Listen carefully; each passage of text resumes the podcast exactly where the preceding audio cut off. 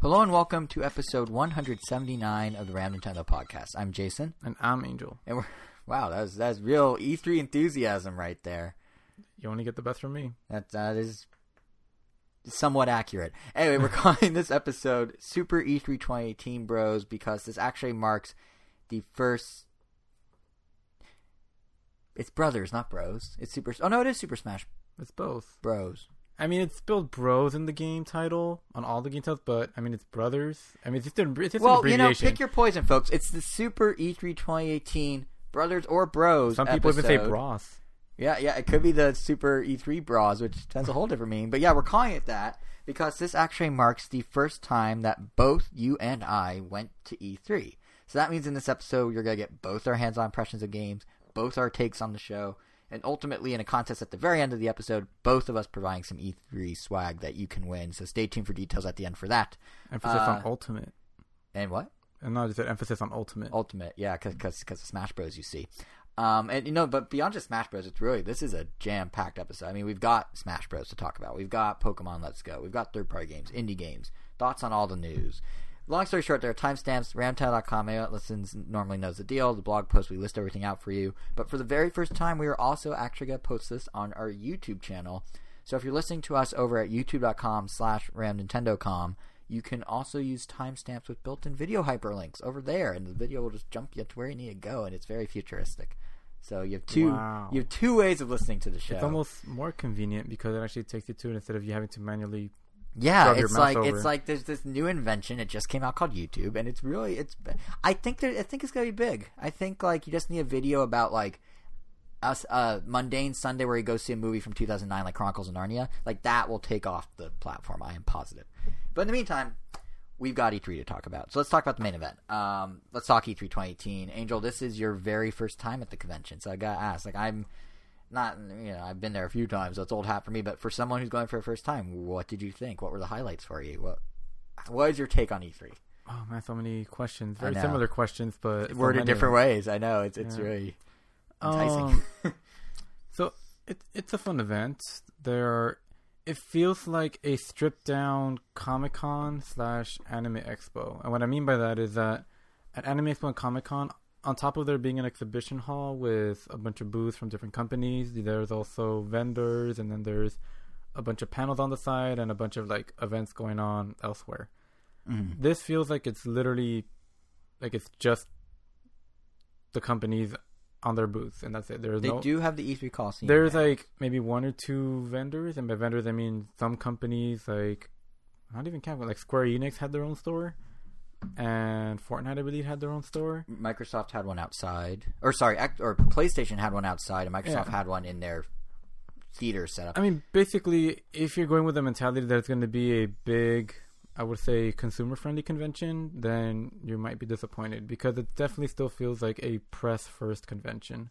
I, I feel like you just picked, you picked a very interesting year to go to E3. I mean, it feels like it's kind of. It feels like it's slowly transitioning. Like it's starting Yeah. to try. Like I mean, last year they started the whole Coliseum thing where they had these panels, yeah. and this year they had that too. And there was one I was interested in, but if I wasn't, but I mean, besides that one, there were maybe like ten total, or like something. No, they they had they had more this year than before. No, yeah, significantly. Uh, but they had them all day, every day. Basically. No, yeah, but I mean, when you look at the schedule, there's so few of them. Like overall, like it's, com- yeah, it's one co- compared block. compared to the average. I mean, I think it's because they're all in the same place, right? yeah, it's one block of As- panels. as you a- can't pick and choose. No, You yeah. Either decide to go or decide to go. As opposed to, to other conventions where they have a bu- like there's pretty much a panel in like every available room. Therefore, they have like hundreds of panels throughout the entire weekend. yeah. So eventually, if it gets to that, that will be pretty awesome. Just because I could imagine there would be like there's Sony in one room doing a little seminar on stuff they did on the game's art, and then here's Nintendo. No, no, they're talking about localization or something. Right. I, I I do think this year, to E3's credit, there was more. There were more events, like outside events, than there probably ever were. I mean, we had you know the Fortnite Pro Am going on. We had Nintendo Smash and Splatoon tournaments.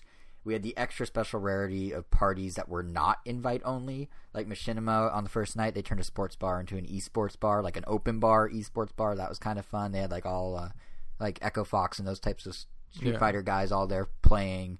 And then like the last night, Sub Nation they hosted a uh, Dead Mouse concert for anyone with a badge who happened to be in line early enough. Like in the past, E3 would have one of those things, and that would be it. This year, they not only had all these things, but for the first time ever, they actually had conflicting things. Like Fortnite and Smash, their tournaments were simultaneous. That's a rarity at E3. And I mean, you're right. It's definitely a transition year, I feel like, but like, it's getting there. There was more like outside events to do than ever before, which is a big step forward, I think. Yeah, and I mean, I can't deny that I still had, I still enjoyed a lot of the stuff at the show floor. I mean, sure, it's nice to look at some of the booths. It was fun. Nintendo's booth was kind of nuts. it, it was nice that um, Nintendo implied before the before the show that you could only play Smash Brothers once at your appointment, and that's literally it for the whole week. yeah, But we managed to play it for like over thirty minutes the first day just by sheer getting- luck, yeah. really. We were there Yeah. was around closing time, and they just opened it up. Yeah. like they told me like, oh, the hour, the line is gonna be like two and a half hour wait. I got in in like twenty minutes, got to play, and then went back in line. Then that's when Jason went up with me. and We played again in like less than another twenty minutes, and then the guy just let us play like over and over and over he again. that guy was ready to go on break. Yeah, So he just stopped paying attention to us, and then we played what like four matches. We were only supposed to play two, but we played like four, and then he swapped out for the other employee who came in. He's like, "How much have you played, guys?" And we're like, "Uh," he's like, "Oh, are you just starting?" We're like, "Sure, yeah, let, we'll- we'll go with that." Yeah, so we played like six or seven matches back to back, which was really nice. yeah. So so that was nice, just being able to play. The booths are of really cool too. yeah. Like the scale of the booths, I feel like is so much bigger than Anime Expo Yeah, or the- Comic Con. Like Nintendo's booth was kind of insane. They had a screen that was the yeah, entire I, width I of will. the booth. I will give booth. it that that um, compared to yeah, com- even compared to Comic Con, like the big, like yeah, like the biggest convention that I could actually think of. Yeah. Um, yeah, there were the biggest booth at E3 was like at least like four or five times bigger than like the biggest booth at Comic Con. Like they just don't really compare. Yeah. Like Nintendo's is monsters. It, it's almost crazy, like just seeing like how, like when you go to Comic Con, just because that's a completely, I mean, it's a different focus. Video games Yeah. are still there. You to have the Son, I mean, the Microsoft, Sony, and Nintendo booth, but now Nintendo is reduced to like a tiny square. They're 80 base square on the show floor, and then they rent out a ballroom that you have to walk a little distance to. Which I guess- off site. Which Yeah. I guess which is which, which, which technically still give them the most area than any other. yeah, they have the biggest gaming presence at Comic Con year Yeah. after year. But yeah, it doesn't compare to a football field long single panel HD screen. Like that was. Cra- I mean, to be honest, like not to sort of get to like, oh, I went in pastures, but honestly, this year's booth was very boothy. Like for those who haven't somehow follow Nintendo and haven't seen the booth or want to see like a our our view of E3, we do have an article up on the site. It's called it's an extra. It's 85 photos from the show floor plus a whole breakdown of how everything was set up at Nintendo and whatnot. It's called a trip to E3 2018. It's on the site right now. You can also find it in the um, blog post links for this episode if you're already on the site but not on the gallery. There, there's ways to get to it. But point is, this year in particular felt very like boothy. Last year and the year before, you know, they did New Donk City last year. They did uh, Hyrule the year before, and those felt like you walked into a theme park. Like this year had a hint of that. They had these really cool props everywhere for different characters for Smash Bros. I think it was like twelve props maybe, and they were life size. Yeah. So DK's tie was like you could fit like four people inside that tie. like it yeah. was If they're life size, I mean, like Mario's head's really big, is yeah, what I learned. Which uh, it makes sense. I mean, if you watch the uh, Even if- I mean, if if you you- watch I mean, if you Nadal Mario tennis match yeah, Mario's. I mean, if you, Mario's if, bulbous. I mean, if you played Odyssey, even though Mario is shorter than the regular humans, his proportions are. yeah, and like like Fox's helmet, like that seemed a little too big for any Fox of any size. Like even compared to like how he looks against Mario in Smash. But Well, I mean, am I to Bayonetta's, judge? Bayonetta's boots seem to scale. Bayonet's yeah. boots seemed fine. Princess Peach's outfit seemed fine. Pit's double sword was very tall. Um, but no, it was really cool. They had these. These were kind of like nods to the old setup, and like you know where you demoed uh, Smash Bros. Also looked like the battlefield. Like if you're in the competitive side, which is what you did, um, it literally looks like you're playing on a battlefield. Like they have props and stuff set up. It, it was cool. It just you didn't have stuff like two years ago where you find a secret corner of the booth, you step on it, and then it starts cooking food elsewhere in the booth, like that, like the little cooking animation. That wasn't a thing. Or like last year, you know, they had like music cues and weather effects and stuff for New Donk City, and obviously there's nothing like that. But what they did, you know, given that Smash isn't really a game you can theme a booth around as easily, I thought they did a really good job. I, I liked the booth. Yeah, and I mean, to I guess kind of like to wrap it all together, like would I say it's worth it for the price that I paid, which was two fifty because I didn't pay the early bird. Right, same. I would say it's not worth going. I didn't feel it was worth two hundred and fifty bucks. I had fun, but definitely not worth 250 bucks. That was yeah, this, this was the first year I paid actually. yeah, considering um, you pay like a hundred dollars less for Comic Con, and I only paid like a third of no a fourth of that for Anime Expo, and I feel like there's way more things to do. I th- I think we should preface Um, this a little. No, no, okay, yeah, yeah. I'll be it to get Comic Con tickets, it is kind of like a lottery. We're lucky that we get to go to all these. If someone's only going to one convention and they're a big gamer, E3 is the best of the three, hands down. If only like if you're going for video games and you only Oh want well, video yeah, games, but I'm just talking about Yeah, I like know, I know, just just a convention with stuff to offer. yeah, yeah. In terms of convention, this is definitely a transition year. In, in, ter- in terms of content, obviously, yeah, like Comic Con or Anime will have like more bang for your buck. but like it, it But yeah, I mean, if you're just, even, I don't know. I mean, because I mean, obviously, I'm a gamer. I play a lot of games, but it just, I mean, yeah, I'm literally just talking in terms of like what I paid versus what I got. Right, right. It did not feel worth it whatsoever. Um, if I had paid the 150 bucks, that would have felt a lot better. it's just the asking price. Yeah. Which is probably why, quite frankly, they did not sell out of passes, from my understanding. I mean, the way I see it is like they're kind of trying to. I mean, in my, I mean, this is just like a conspiracy theory. That's just kind of the way it feels. Because Yeah. as I said, it still feels like a press event because it's basically just demos. There's very little things to offer gamers. Like it's mainly just press that they want to attract, and as such, like I feel like they leave the price pretty high so that they could just say that it's open to the public because it looks better to say that they're open to the public, but still make it expensive that it kind of scares away a lot of people that would most I, likely go. I think there's an element of truth to that, but I also think at the same time the only reason they opened it to the public is because attendance was dwindling among industry folk, and they needed to justify its existence and make it make the company stick around. So they're like, "Hey, what if we allow the public in?" So part of it is probably just to give the perception they're allowing the public in without having to deal with the extra crowd control, and part of it is probably they actually do want some crowds because they were. You know, the last couple years of E3 before they went public, it was kind of empty. It was like twenty thousand less than it used to be. So, it's probably a mix of the two. I mean, I, w- I will say they now are dealing with crowd control. I mean, they have security checkpoints. They have, tw- uh, according to intel person I was chatting with, they have 10 to 14 bomb sniffing dogs on the show floor at any given moment, which they never used to do in this industry only because, like, who's going to show up with, like, these guys are vetted, they're from companies, they're legit versus just Joe Schmo who pays 250 walks in and wreaks havoc. So. Yeah. But, but I will say, like, we're, we're, it, it definitely is a transition year, but to E3's I mean, credit, it feels like it can only get better, and it feels like eventually it will. and there worse. were really cool moments. I mean, you did a Smash Bros tournament and won. I did. Yeah. You want to talk? Explain what I'm talking about? I could explain it if you want, but No, no, no. It's all good. so in a nutshell, he there's a competitive side of Smash and a non-competitive side. He did the competitive side of the demo, and he worked his way through four free for Wait, I was gonna explain it. Oh, I thought you said it's all good. So I no, was like, no, oh, I, okay. yeah, I, it's all good as in I can do it. Oh well, please pick up where I left off. So as you said, there's a competitive and a for fun side. I did not want to do the for fun side because we obviously had enough of that the day before, yeah. and I and I wanted to play one one versus one, but I didn't know. I thought it was just gonna be you play one versus one, and that's it, and the winner gets a medal. Turns out you have to go through different levels, different stages of the competition. There's four, oh, that's three. There's three different battles before you get to your one v one. hmm And it's really cool how they did it. As Jason described, there's like a battlefield type stage, but it's kind of like a pyramid. You, everyone starts on level one, like the first step, where there's four TV set up with four people in each. And during that round, you do two free for all games. The only item on is Smash Balls.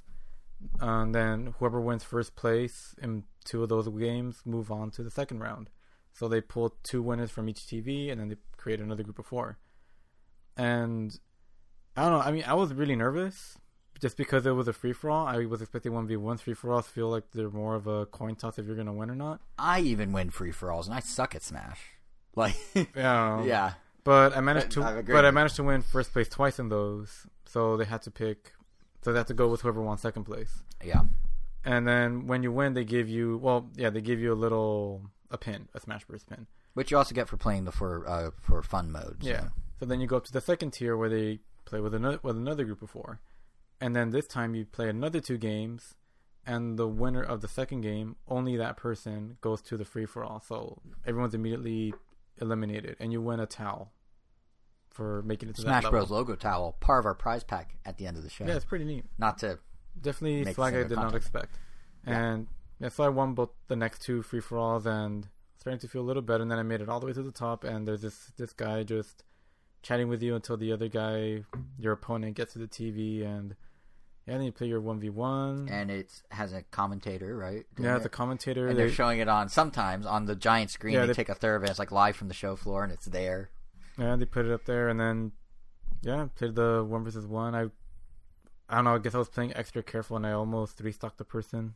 It was it was fun. My favorite part of this is they gave you a Oh, yeah. cool gold medal, which is the exact same medal that Zero won in the official Smash Bros. Invitational. Yeah, only only diff- difference is you don't have a big trophy. Well, yeah. The the other thing is that his um the lanyard, or I guess the sash says Smash Bros. Invitational. Oh, and yours just says yours is just the Nintendo one. Yeah, it just says Switch and Smash Brothers, Yeah, but it's the same medal. right. But um, so basically, what I'm, what we're saying But it was is really we have cool. a I mean- Smash Bros. champion on our podcast. I mean that that made you could say I made the weekend because you only get one shot because it's by appointment. So one opportunity. yeah, Yeah. I was like, So that's your highlight. Yeah, I was like, if I don't win this, like, I'm just gonna be bummed because That's really not Be- worth yeah, two fifty. because I didn't even get to play one versus one at that point. right, right. Like that was like that was the goal, and I mean, I won. Bowser carried the team. Yeah, I think. See, I think the more that E3 moves in that direction to doing stuff like that, because that's not something they would do at press normally. But the more they move into that direction, the better. Like I feel like, for me, one of my highlights was um, actually in the E3 Coliseum. We were talking about how the panels were kind of we, you know, were kind of there's only one set, but the set they had, if you were into those games, was really cool. I mean, they had uh, Hideo Kojima doing one. They had a uh, uh, Grim Fandango like live table read of the old script. Like it's cool if you like those games. So for me, what I did is I went to one for the music of Mario and Rabbids, and essentially it was Geoff Keighley interviewing the game's director, uh, David Soliani. You may know him as Mr. Ubisoft Crying Man uh, from last E3. It was him and Grant Kirkhope, who is basically the composer of like my entire gaming childhood, like growing up gaming.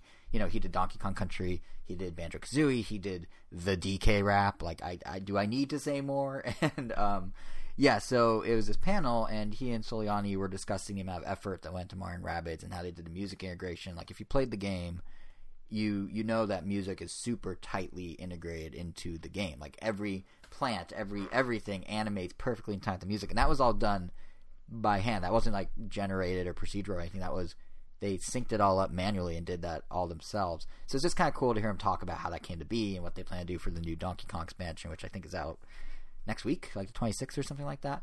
But then, then Grant Kirkhope busts out a ukulele, gave uh, Geoff Keighley and Soliani kazoos, and the next thing I know, they're doing a little musical number of classic Donkey Kong tunes where they're just all kazooing classic Donkey Kong tunes, and it was like, for lack of a better word, I guess it was charming, but it was one of those cool, like only at E3 type of moments where you know, I, I this guy made so much music in my childhood. Just like, wow, there, there's the dude that like all these tunes I knew as a kid. He's now just kazooing in front of me. This is with the biggest game journalist on the planet. Like, what is happening?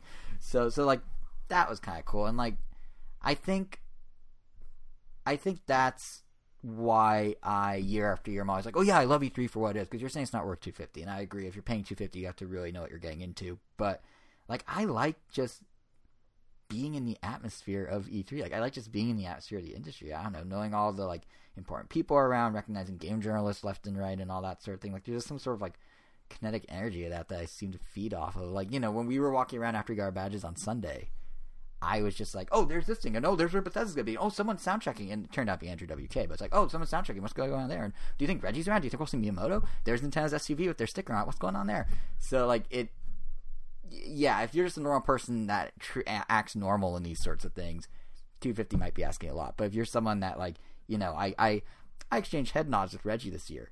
For some reason, that's a big deal to me. It shouldn't be, but for some reason, like that was cool. Or like we saw uh, Kojima walking around, Yeah. and we're both like, "Oh, there's Kojima." And like for like for me, it's like, "Oh, that's cool. There's Kojima." For you, it's like, "Oh, there's Kojima." so Yeah, rocking the acronyms. yeah, he had some nice shoes. Um, or even like I bumped into like Doug Bowser like four times. He's Nintendo of America's marketing guy, and just like you know, being like, oh, all these people are here. Like you never know who you're gonna see, who you're gonna talk to. There's just kind of that like, it feels like a family reunion with a bunch of family members you never met.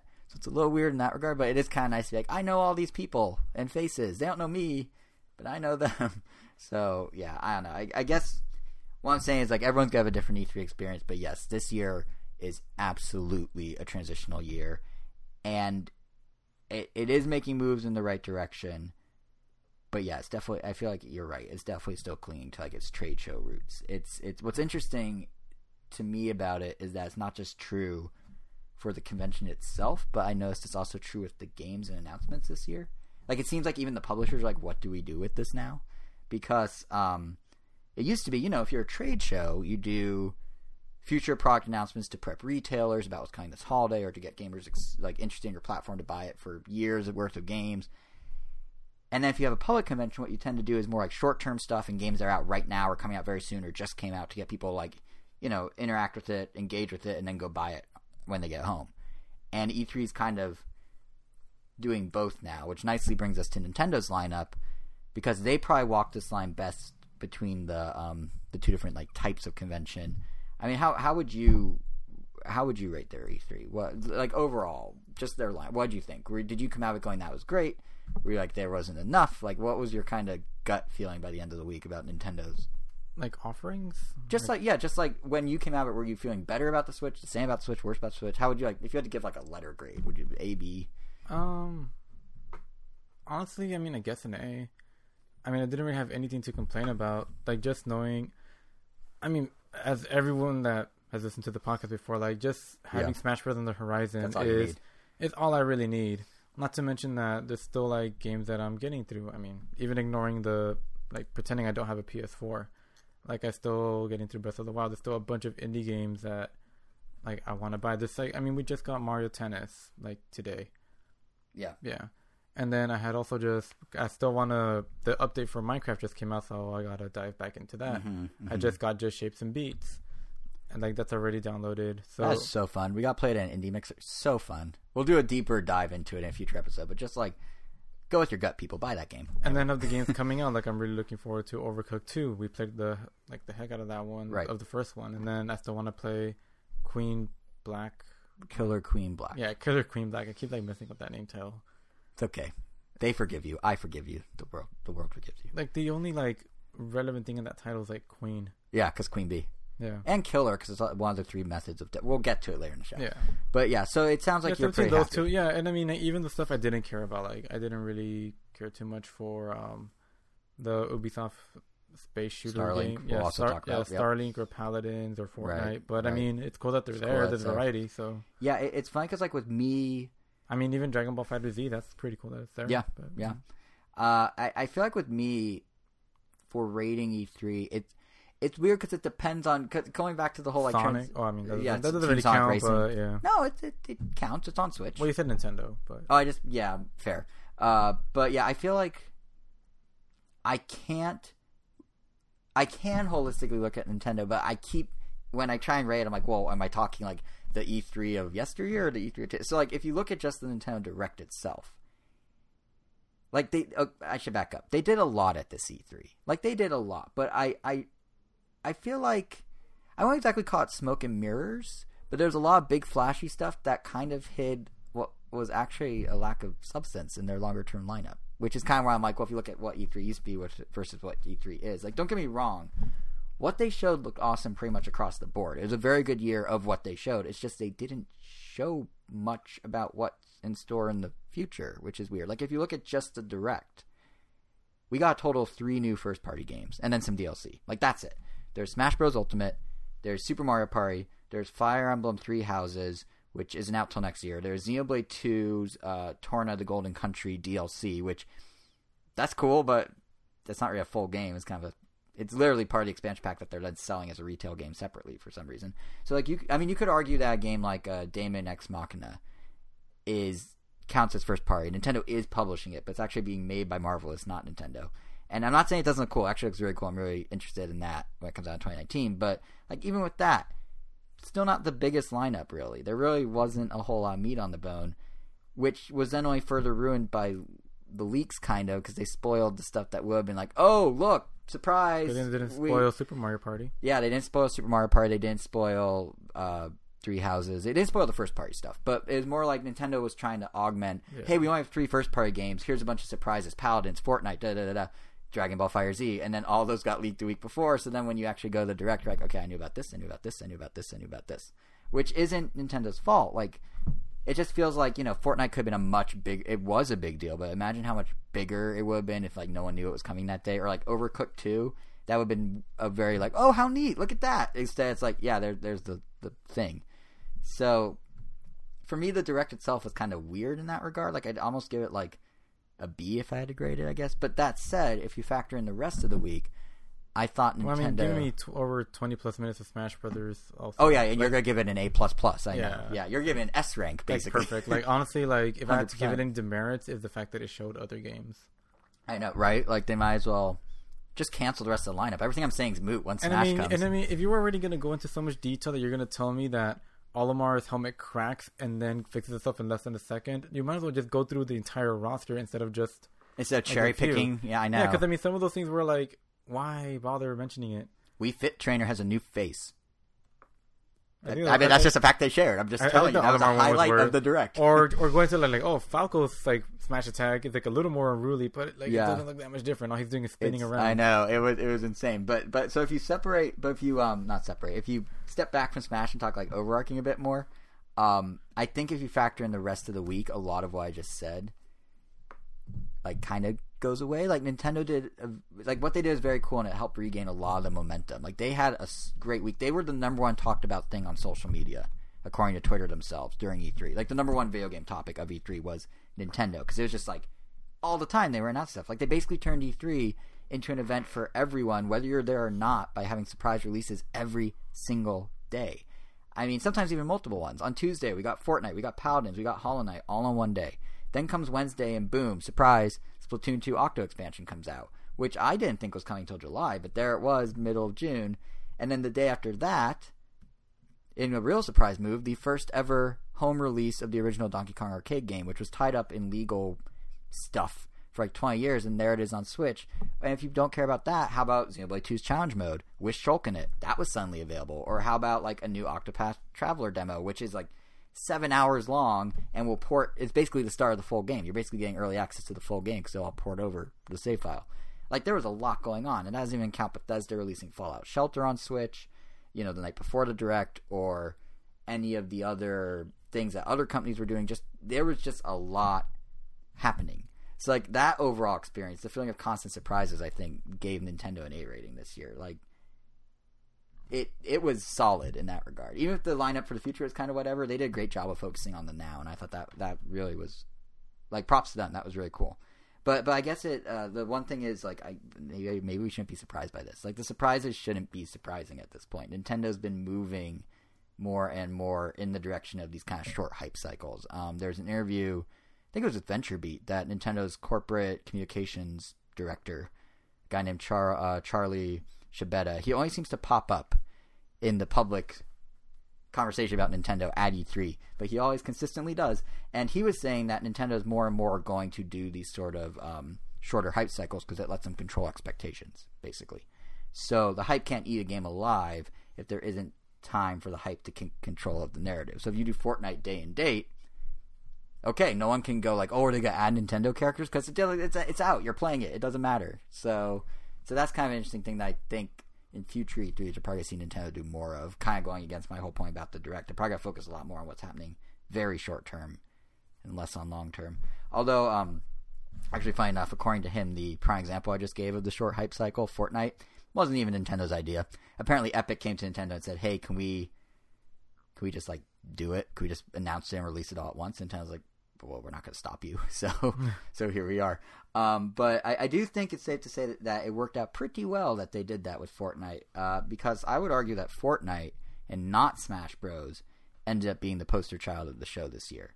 I mean, 2 million downloads on Switch in just 24 hours is an insane number. And I mean, of course, everyone was talking about Smash, and Smash was hugely hyped. But it was like, it was Fortnite that I feel like really bridged the gap between the whole like trade show E3 and the new like consumer focused E3. I mean, we're talking about a game that has been out for a solid nine months on other platforms. And it took over a soccer stadium in LA to do a pro am like tournament. And then it took over the neighboring LA Coliseum Stadium, which used to host the opening ceremony of the Olympics for an after party. And they filled the stadium's floor with people for a Fortnite after party with Vince Staples and Marshmello and all these other big name artists. Like it's This is a game from nine months ago. At an old E3s, it would never, you know, it would never uh, show up at all. And now here it is, and it has the most elaborate booth this side of last year's New Donk City. Like they had the battle bus, they had dance offs, they had free food. They were giving out cookies and popcorn every hour, freshly baked cookies. They were delicious. And Like, water, contrary and water, to Jason's and water that I could have sworn they were trying to do slurp juice with, but it was just water. And I kept trying to tell myself, this can't be water. It, it can't be. Which I is mean, why he got a slurp juice pin. I did get a slurp juice. I'm actually really happy with that because slurp juice is one of the more iconic things out of the game. So Yeah. Mhm. I, I like the limited edition pin. the disco grenade though. I mean, Yeah, actually, yours is pretty cool. Disco ball grenade. Yeah, but my point is like, I honestly didn't even know slurp juice was a thing until we went to the con. Slurp, slurp, slurp, the, slurp juice. Yeah, I didn't know it was a thing until. Oh yeah, no, it's it's it's it's a thing. I've only seen the disco grenade that commercial that keeps pumping up on YouTube and Oh yeah, things I like know what you're talking over about. and over yeah, and over. yeah. No, uh, slurp juice is one of the like like. There's a few things like emotes, slurp juice. There's a few like the the man that hi- the, the hiding in the bushes. like there's a few things from Fortnite that sort of like just the existence of Ninja streaming everything with Drake. Like Funny to see how much Jason on. is moving his hands right now. I'm I'm flailing about. It's very I exciting. think we should record. We we should do Yeah. video one day. But uh, no, the um my point is Fortnite's a game with 125 million players. They have a 100 million dollar World Cup style competition planned for 2019. That's the jackpot money. And yet that's the big game of E3. That's the big game of a show that used to be about the future. And it was the one making the most mainstream headlines in the gaming world or mainstream media headlines and gaming world headlines because they had the whole crossplay controversy. Like the biggest story out of E3, as far as someone who doesn't follow E3 knows, is Fortnite's on Switch, but you can't play it if you have the PlayStation 4 version. And I'm talking like big mainstream. I'm talking BBC, USA Today, Fortune, CNBC. Like they they were doing like interviews with Reggie and with gamers and with this, that, and next. It was a big thing. And what's notable about it from Nintendo's perspective is that for once they were actually the good guy in the story. Sony was the big bad. They're the ones who were blocking access. They're the ones whose stock dropped 2% when they issued a statement basically going, We have 80 million players. They could play it on iOS and Android and PC. What's the big deal about not being able to play on Switch? That, mm. that was kind of the subtext. Yeah. And yeah, they they literally saw their stock drop. And everyone was just talking about how Fortnite's now on Switch, but Sony's blocking it. So Nintendo's getting all this free promotion for Switch and how it's this open platform with the hottest game around, the hottest system, fastest selling system in US history. And then it's E3 week, so if people are curious what's up with the Switch, they research a little further and boom, look at that, new Smash Bros in the fall. Pokemon Let's Go in the fall. Mario Tennis this week. Like Nintendo just got so much free PR out of this. And it's for a game that's 9 months old. It's Yeah. it's really like it's crazy. It almost this feels is like a it just different E3. came out again. Right, basically it did. Yeah, Yeah. it's like another launch. and to Nintendo and Microsoft's credit, Well, it was. Yeah. yeah, it was essentially. But to Nintendo and Microsoft's credit, they smelled blood in the water here, and they went all in. That Minecraft commercial that came out like just the other day, um, yeah, they put out a thirty. You've seen it, right? Yeah. It's like a thirty-five second ad. It cuts between footage of someone playing on Xbox and someone playing on Switch, and it's all about how they play nice together. And first of all, it's getting a second boost to PR for Nintendo now because it's like, look. Nintendo and Microsoft are showing how easy it is to play together, and Yeah, Sony's the one look at them out. tweet at each other. Yeah, yeah, they had like a little cutesy tweet conversation thing, and it's just surreal to see an ad where you have Xbox Green and Switch Re- and Nintendo Red side by side with the logos for respective systems side by side, saying "better together" or "survive together" or "create together." It was, it is weird. It's like when Sonic popped up in a game with Mario for the first time, or even when Sonic ended up on GameCube for the first Was time. that at the Olympics? Uh, yeah, that was the first game they did together. But prior to that, Sonic Adventure 2 Battle was on GameCube, obviously without Mario. Mm. But it was kind of like that moment, or when Sonic Advance came out on Game Boy Advance. I think was the very first Yeah, one. yeah, yeah. It's just like one of those crazy, like, wow, that really just happened. If you if you haven't seen the video, we do link to it um on the blog post for this episode, so it's there to check out. But yeah, it's just it. This is the world we live in now. 2018 is a wild year apparently because Sony or Sony's odd man out, and Nintendo and Microsoft are friends. There's actually some rumors that this could be the start of something bigger. Some journalists have heard that Microsoft Nintendo, like during E3, they heard rumors that Microsoft Nintendo were up to something. I'm hoping this means Banjo Kazooie and Smash. Honestly, the idea of just rare games of any sort being on the N64 Classic Edition once that's announced, that seems much closer to reality now. So whatever they're cooking up, keep it going. Oh man, But- Banjo Kazooie and Smash. That would be. That would be killer. That'd be a huge. Could you imagine? And but they're so buddy buddy, it could happen. Yeah, that's like. I mean, we sort of predicted this or saw this coming because you know they have um, Microsoft's all open open platform now, and Nintendo was taking whatever they can get. So yeah. but it's still really cool. And you know, as absolutely ridiculous as it is for Sony to be blocking crossplay just because they want to squeeze a bit more money out of people. Which, by the way, that's not just me saying that. Uh, Sony's the former head of Sony Online Entertainment, which is the company they used to own that did EverQuest and all that. He said, "Yeah, our policy is this way because we want money. That's all it is. Nothing more, nothing less." He said that, and uh, you know, it's just it's ridiculous that Sony's doing this because it sucks for fans of Fortnite since they can't carry over their data, they can't carry over their loot, they can't. They're kind of stuck on whatever system they start on now, and it, it's bad in that regard. But like I said, for Nintendo, weirdest blessing in disguise. It is amazing PR.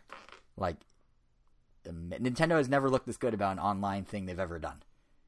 That's true. It's And it's super weird. it's like super weird. Usually, you never really say that sentence. Yeah, I I never thought I'd ever say Nintendo did good with online, but here we are.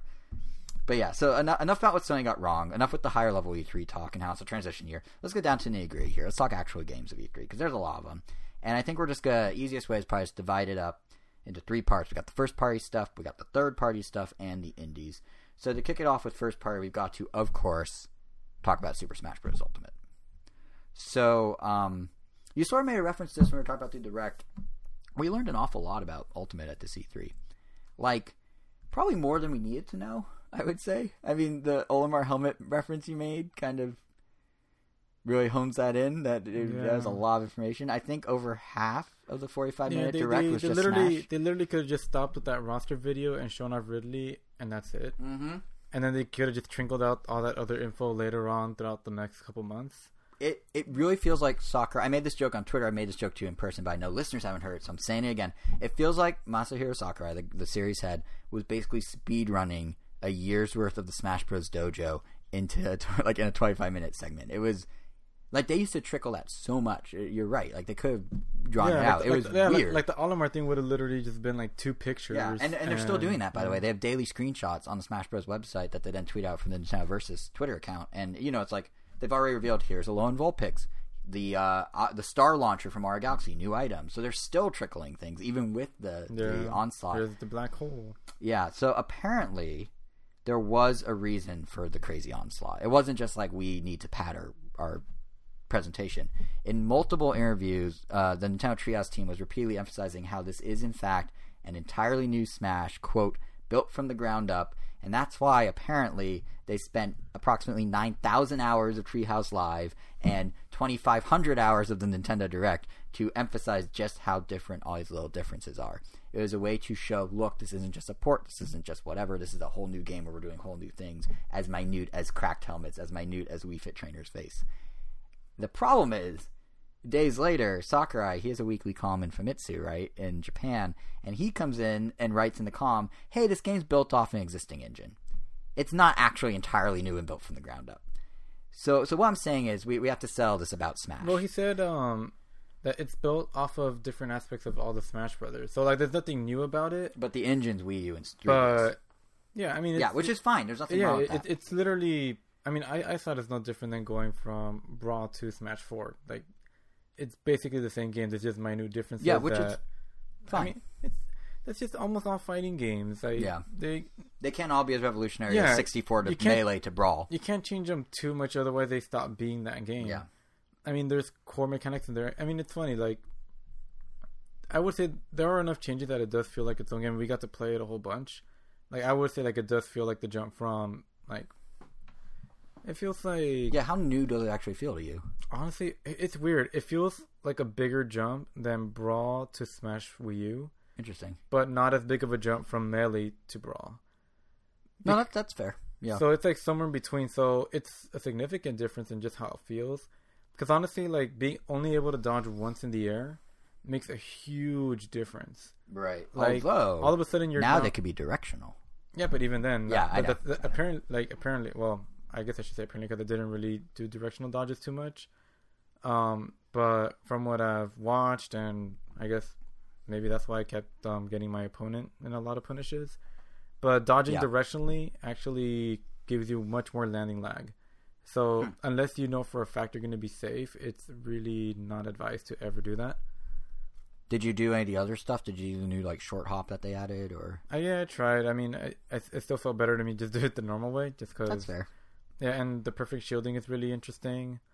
Like, I mean, yeah, there are enough new little differences that it it feels like a different game. It It's- just looks a lot of the characters Right. look so much like they did previously. And, and it's fun because they did bring back even stuff from Melee, like uh, Nate Billendorf, who or Bihldorff, not Billin, Bihldorff, who's one of the Treehouse guys. He, I think he was saying it to US Gamer maybe, but I don't remember where I read. But he was saying that uh, dash dancing from Melee is back. The thing where you just sort of like really quickly, like hit the stick to go left or right, and it kind of cancels out the animation. You sort of scoot across really fast. I haven't seen anyone. I mean, I haven't dug that deep, so I haven't really. But I mean- like on a on a general level, no one's really like, oh, the melee thing is back, but it's back. Like they're really picking and pulling from all sorts of different games now. no, yeah, it's. I mean, it's definitely there. I mean, it was kind of there in Smash Four, But it's but like full on. Like but he you- called it out. I mean, you could Yeah. only pretty much just like dance back and forth. Like, you can't really move. It looks like you're just like creating a little tornado where you are. right.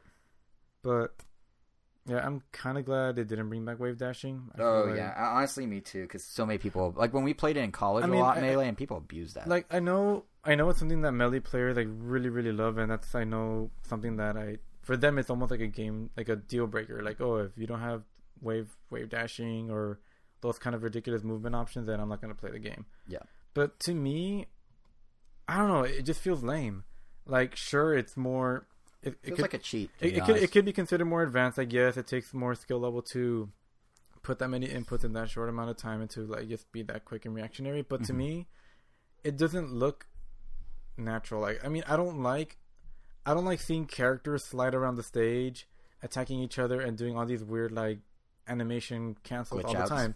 Because then it doesn't look like Fox and Yoshi are fighting. It looks like a glitched out Fox is fighting a glitched out Yoshi, Yeah. and all of a sudden one of them just like falls. off This is your stage. inner uh, animator coming out. Oh no, it's not just that. Like I mean, I like the fights to look natural, Right. No, that's And- fair. and I it- agree.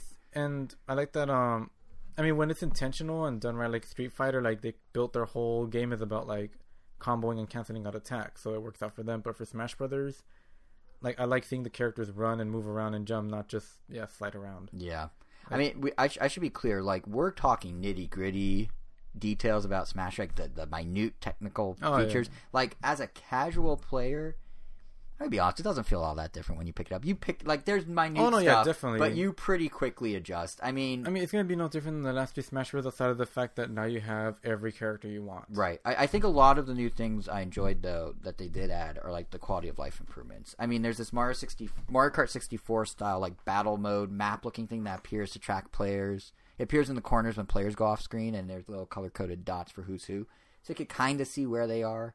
Similarly, when you knock someone off the screen, there's now this huge cloud trail that follows them that kind of indicates where the player is being flown to when they get smashed.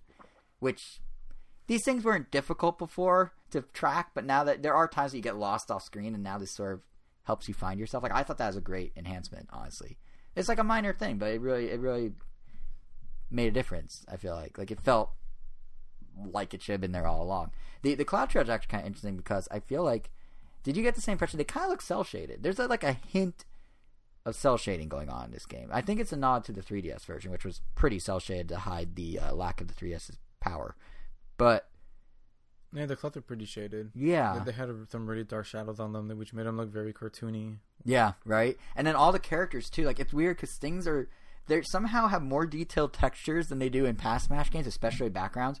But then like a lot of the characters feel like smoother. Like I, I can't put my finger on it. I wouldn't say it's full on cel shading or toon shading or anything like that. But there's definitely some sort of palette change that makes things pop a little more and look a little more vibrant. Yeah, the game is definitely a lot more colorful. It's very colorful. like It's if you really look nice. at like side by side comparisons of like some of the stages that already exist, this one just looks yeah like just way more vibrant. and you can tell just like you don't even have to do side by side like playing it for the first time at e3 i was like wow th- this actually like it, it really looks crisp it looks colorful it looks not like the wii one didn't but something about this just really pops off the screen I also feel like that they made like a real effort to, to try to make the game look more exciting to spectators. yes Like, you- the like- title cards yeah, like yeah, especially like the title cards, which we've shockingly haven't had any until now. i love those so much Yeah. they're just loading screens in disguise yeah. but they look so good and, and it just builds up like the hype like before the match, and then when you're playing one on one or free for all, if you're like the last two characters left, oh like yeah the the fi- stocks Yeah, the final blow like creates like the slow mo heavy impact move that just like stops everything, and then the match finishes.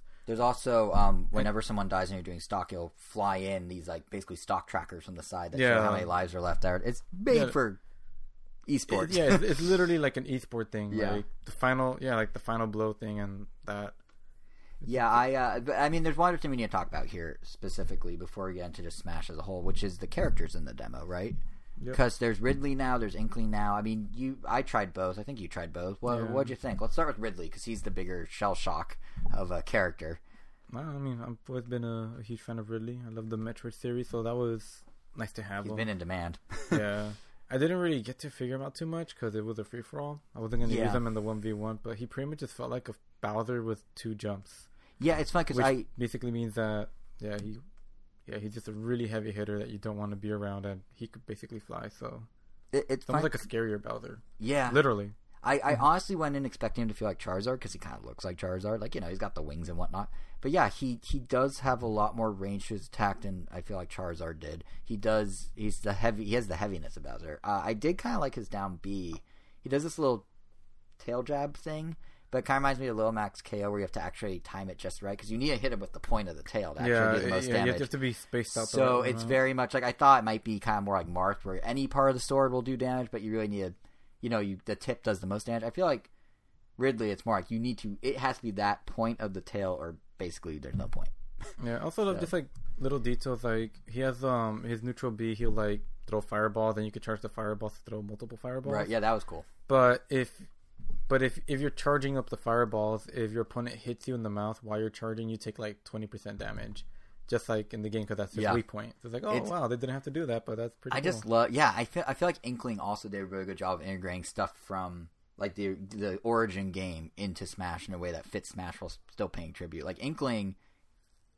Like I may be biased because I got first place in my match when I was using Inkling for the very first time, but like Inkling's really cool. I mean, you swim in ink when you instead of running, you recharge your ink the same way you would in Splatoon, meaning when you swim in the ink, you build up your ink. But then you also have this neat thing where if you spray an opponent with ink, that will actually cause more damage on them when you do attacks.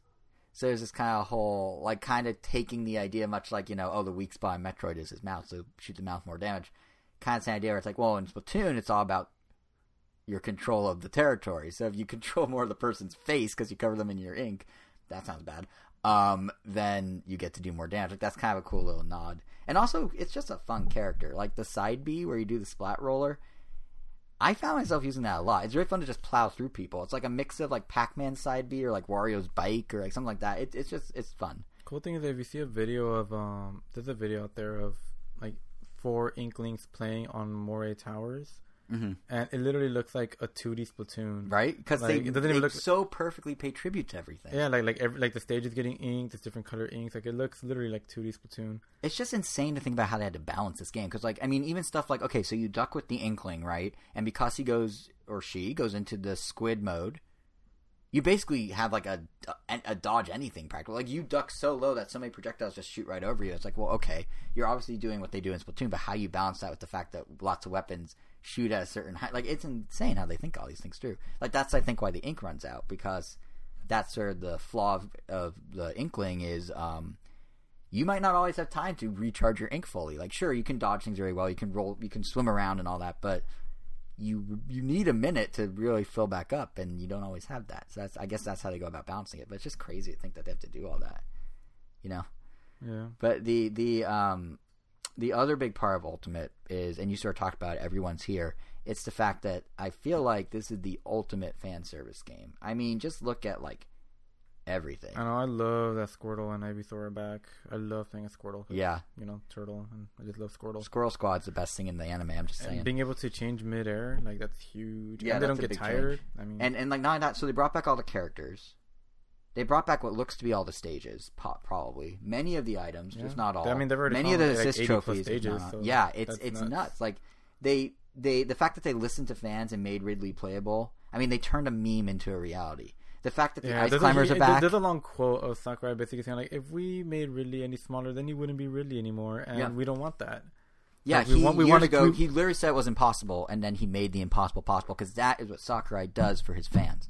Which is also what he said, like for Pac-Man and for Vegeta, like there is no moves that we can come up with them, so we're not going to do them. And then I mean- next year they're like, oh, Here Dude, you're talking about a guy who Yeah. every time he finishes Smash Bros says he's never making a new Smash Bros, only to then make another Smash Bros, so he can then again say he's done making Smash Bros. yeah. I take a lot of what he says with a grain of salt when it comes to Oh, um, yeah. reasoning, but yeah, no, he, it is funny. I mean, he did fight the Ridley thing for a long time. He did. I mean, the Ridley meme has been like a ten year thing.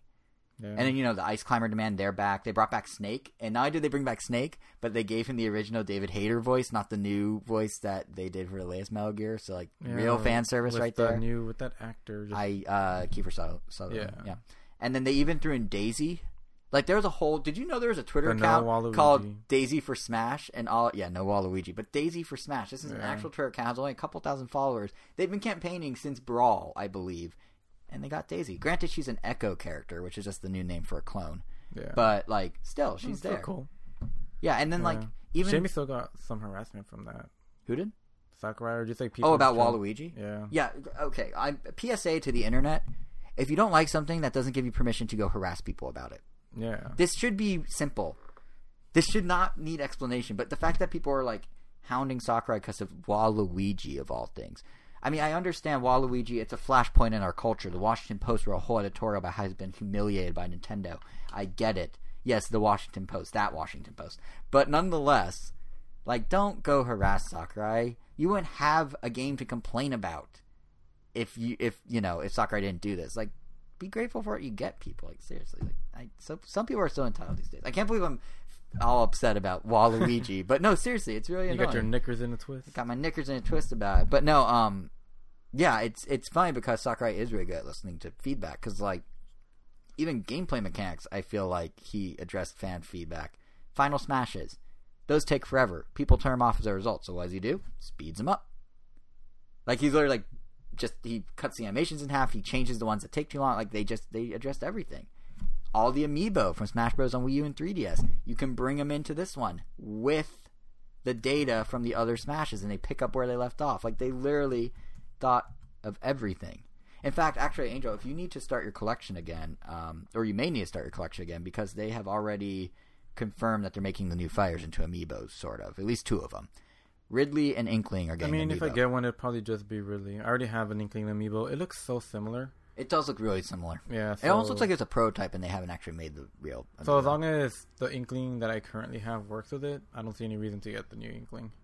yeah, it it that's fair. But I feel like are they gonna do the others? Like, does Daisy get one? Does Pichu get I, one? I does think, I think they? I feel like they have I think they confirmed Daisy had one, okay? Because I'm just thinking like which means Wolf and Pichu and Toon and Young Link will definitely have one, Yeah, it just like and Snake and, ice climbers, Yeah.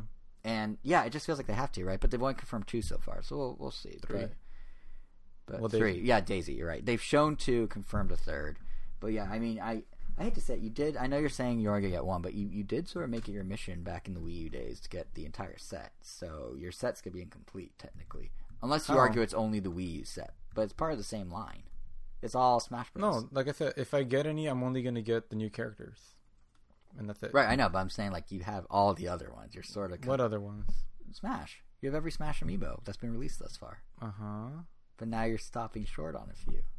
Like which one? Inkling, technically. I know you look similar, but technically, I your set will be incomplete. I'm just trying to get in your head about this. Uh, I want I want to make you start don't, buying I don't, consider, I don't consider that. all right, I, I think it's dumb if you think that. fine, fine. You're dumb. Okay, that is going way too far. But you you know what's uh you know I'm just gonna pivot away from this. I'm just gonna bring up something else. We everyone is here. Uh huh.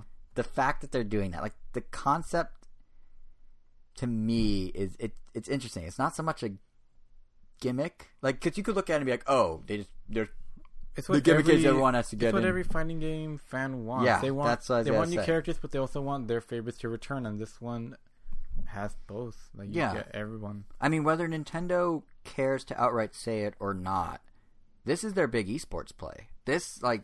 Look at how every stage can now take an Omega form or this new Battlefield form where it's floating Or turn off or turn off hazards completely, but leave the stage Yeah. structure. Or how you have the option. That literally makes it so like tournaments will have so many more stages now. yeah, On top of the fact that they basically tripled the stage like count. Melee has a bunch of legal stages that I see people play. They have Fountain of Dreams, they have Yoshi's Yoshi's Story, and then there's their Battlefield, and then there's Yoshi's Island from Brawl. Like a bunch of those stages now are gonna come to the Wii U one, which had like a handful, it's just nice that we're not just going to see every fight take place in Smashville. in Smashville. yeah, in the same four because it's always. Smashville and Battlefield. Yeah, and, and they, they seem to be very conscious of the fact that people are going to be watching this. Like we were talking about all the UI, ch- you know, the um, yeah UI changes with the tile cards and all that. Like that's very much for tournament play.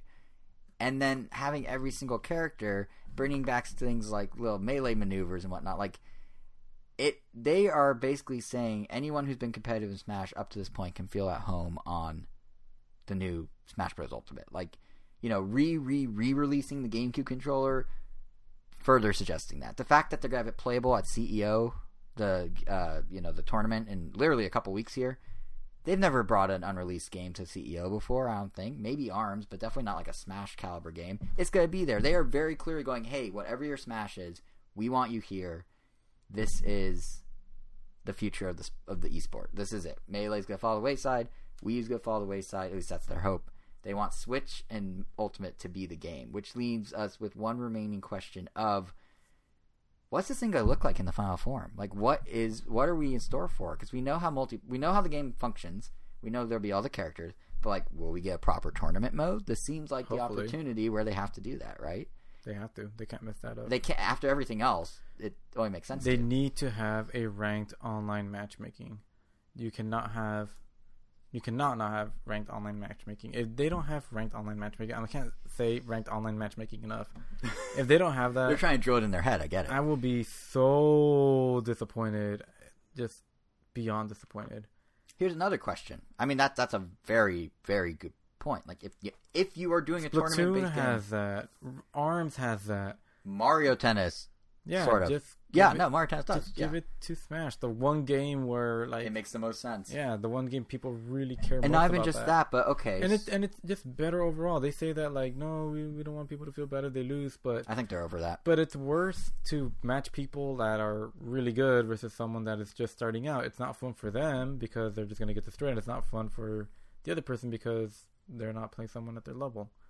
So I I, I feel like it's a given at this point, but I don't want to get my hopes up. So Yeah. I'm gonna assume they're not gonna do it. so then you can't be disappointed. That is a good pessimist view to have.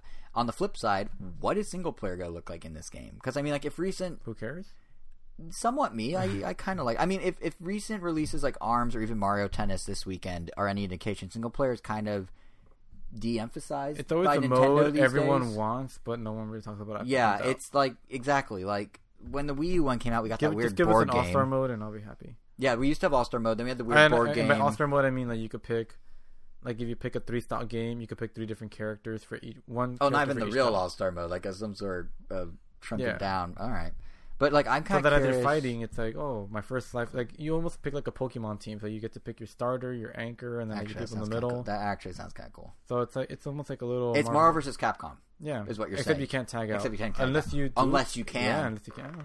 Says they can't? Ooh. What if that ends up becoming the the standard way to play Smash Brothers? Well, yeah, that, that's kind of my question. Is like, how much is actually going to be new in this game? Because Sakurai sort of cautioned in the direct that with so much time spent on bringing back existing characters, we shouldn't expect too many new ones. But it said there's still more to review about. the Right. So I think like so- some of the cut characters I've been rumored, like the Rhythm Heaven guys, maybe they'll revive those and bring them Yeah, here. because they probably already have a lot of work on them. So Yeah, and like I wouldn't, I wouldn't be surprised if we see a reveal at Evo in July. Like they're aiming this at that audience. Do a character reveal at Evo, that'd be cool. But like beyond just that, like you know, we talked They about do how they're kinda have to adding speed new 'em up, and I mean, new it comes Pokemon out- in Yeah, September or uh, December. December. Yeah, last time when they first announced Smash Four, it went had a year, it had a whole year. I think, something like so that. it went from July, a whole year, and then the next October, or I whenever don't it think they announced. Uh, it'd be June. Yeah, yeah. It was at least no, no, no. They they put they had it playable at E3 only a couple months before, but I think it was known at least at the start of the year, if not prior, in the year prior. So they had nine months minimum. Mm. I think, if I remember correctly. But they were doing daily screenshots on Miiverse and everything for a while, so which they're again doing here. So we do know stuff is coming. Like we know there's new stages. We saw the Breath of the we played the Breath of the Wild one. We I'm super excited for New Donk City. Yeah, That's been the confirmed. Splatoon one. The Splatoon one. So it's just kind of like how much new will there be? Like will single player be something like yours guy? Will be Subspace Emissary coming back? Like basically from what we've seen and played, I think we can safely say Ultimate lives up to its name. The question just becomes how will that be presented to us and in what capacities? And we won't really know until we get closer to December 7th when it actually comes out. But coming out of E3, excellent game, right? Like, I think it's they nailed it. Well, yeah. Yeah, it's really good. So that that was a whole lot of Smash. Um, the other big first party game of the show was Pokemon Let's 15 Go. minutes of Smash. Was that it was only fifteen minutes? I felt like longer. 15. Okay. Well, the other big first party game was Pokemon Let's Go, and I don't think we're gonna spend fifteen minutes on this because um, oh, my bad. yeah, it's probably like forty or It was thirty. 23. Well, everyone, bust out your stopwatches. No, wait, we have to stop. I don't know where I'm going. No, it, was 15th since our last point. Oh, gotcha. Okay, but yeah, um, Pokemon Let's Go. This one we're gonna talk about a lot less because I'm the only one that played it of the two of us. Um, like obviously last Well, episode. you're the only one that stood that, in that- line that for it's that one. targeted for. Yeah, yeah. Well, I'm not the only one, but it's more targeted towards me than you. That's fair to say for sure. I was in line for it, but then I You bailed because you had your uh, competitive thing to do. yeah, my Smash Bros. Yeah. But I mean, last episode we talked. sounds like I didn't miss anything at all. Well, hold on. I'll get to it. I, I was gonna say is the only news that came out of E3 about this game is that the Pokeball Plus accessory is gonna cost fifty dollars to own, or you can get Fifty dollars? Fifty, or you can get Fifty. five zero. Five zero. Yes, or you can get it as part of a hundred dollar Oh, bundle boy. with the game. And So in both cases, forty nine ninety nine. no, they gotta discount it because you're getting them together. And in both cases, regardless of how you buy it, by itself or not, Louise. if or well maybe only if you do the bundle, it's preloaded with Mew. So there's thirty of your fifty dollars right there, Mew. No, but um, yeah, that that's the news. It's a bit surprising, I agree. Um, but what was nice is that the game was playable on the show floor. I mean, I guess if I could use that controller for other games, just to Technically, it's a, it's essentially a just to Joy-Con. flex the fact like, oh, I'm gonna play Mario Tennis with a Pokeball or It's Smash Brothers with a a Pokeball. Joy-Con. You can do it, and it's possible. It has buttons on it. One, two. Well, let me explain. Let me explain. So, um, before yes, it has two. But before I get to the controller, I feel like it's worth talking about how insane the line was for this game, and then I'll talk about the controller and how it works with the game and all that. But just like just sort of ease us in here, the line was nuts. Nintendo had ten demo units for Let's Go in their booth, five for Pikachu, five for Eevee, which meant that the wait time for this game was three hours. It actually was four hours on day one, but then Nintendo scaled back the demo time from ten minutes to eight minutes in an attempt to speed up the uh, the line a bit, which did you know to be fair shave off an hour. So now it's only three, and it did to some extent stop. But you were mentioning you didn't play it because you had to go do Smash because the line was so long you couldn't. I did play Yeah. Street Fighter Three with someone in line for a little bit. Yeah, no, that guy was cool. I played Mario Kart with him. He actually um, holds like some weird record for crazy achievements in uh, Kingdom Hearts. Huh. Yeah, who knew? But uh, yeah, the the downside of having an eight minute demo of Pokemon is that you don't get to experience very much of Pokemon. I mean, the demo itself was very limited. You you get dropped in Viridian Forest, you talk to trainers, you battle, you catch wild Pokemon, but it's less of a showcase of the game and more about the Pokeball Plus and how that will work in tandem with the game. And as a result, I didn't get to see any deeper menus. I didn't get to mess with the Pokedex. I didn't get to see how items work, anything like that. Instead, I just walked, talked, battled. So, to your question about how the Pokeball Plus is, it, it it's pretty cool. It's pretty solid. Like the entire experience is pretty solid. Like I play, you are playing using the Pokeball Plus in the demo. It is a cool little device, even if it's fifty dollars. Like it feels really great in the hand. The Rumble is surprisingly strong. It's actually Game Freak claims more powerful than the HD Rumble and more uh, able to do more. Which you know what's in the Joy-Con than what's in the Joy-Con, which is neat. And every time you catch a Pokemon, it lights up. The Pokemon's cry plays out of the center of the ball. There's a mic or a speaker in the joystick um, like wedge, and you catch the Pokemon and it actually cries out from inside that, which is pretty neat. Um, and it feels like the whole game's built with this in mind. All you need are the two buttons it has to answer your specific question. Um, you have a control stick that you move and select things, and you can confirm your choices by clicking in on the stick. And then on the top of the ball, there's a flush button that acts as kind of like a back button for canceling. That's it. The confusing thing is in the game, in the demo, there are references to the Y button. But the rep didn't really. I'm like, what's the Y? How do I? Wh- where's this button? He's like, oh, well, can't really talk about that one. So I have no idea what the Y button is. I have no idea how it works. I did try pressing back and the stick at the same time. That's not the Y button. More you know.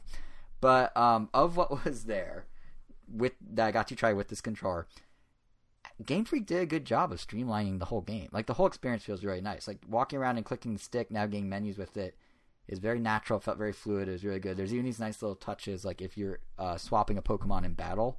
You know, you have the six as you would in a normal Pokemon game, but if you click in on one of them, it shows all the stats and everything, and then you can just flick left and right, and it'll just scroll between the different stats of the different Pokemon.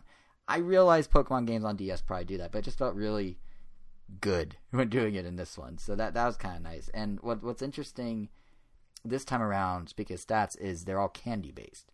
So in regular Pokemon, you know, you get IMs to boost specific stats, but you're mostly just leveling up, right? Here, it's like in Pokemon Go, where candy will drive a lot of what you do. So apparently, you trade in multiples of the same Pokemon to the professor, you get candy in return. Um, this, of course, makes catching a very critical part of the game that wasn't so much in normal Pokemon. But the candy you get actually applies to different stats, different candy for different stats. So you do collect experience points. You do get EXP every time you win a battle, and the EXP is automatically shared with all your Pokemon in your party. And I assume that's for unlocking new moves, but I guess I guess what type of moves you get might be dependent on which candies you get. Like it's kind of weird. Like it's not the system it was before.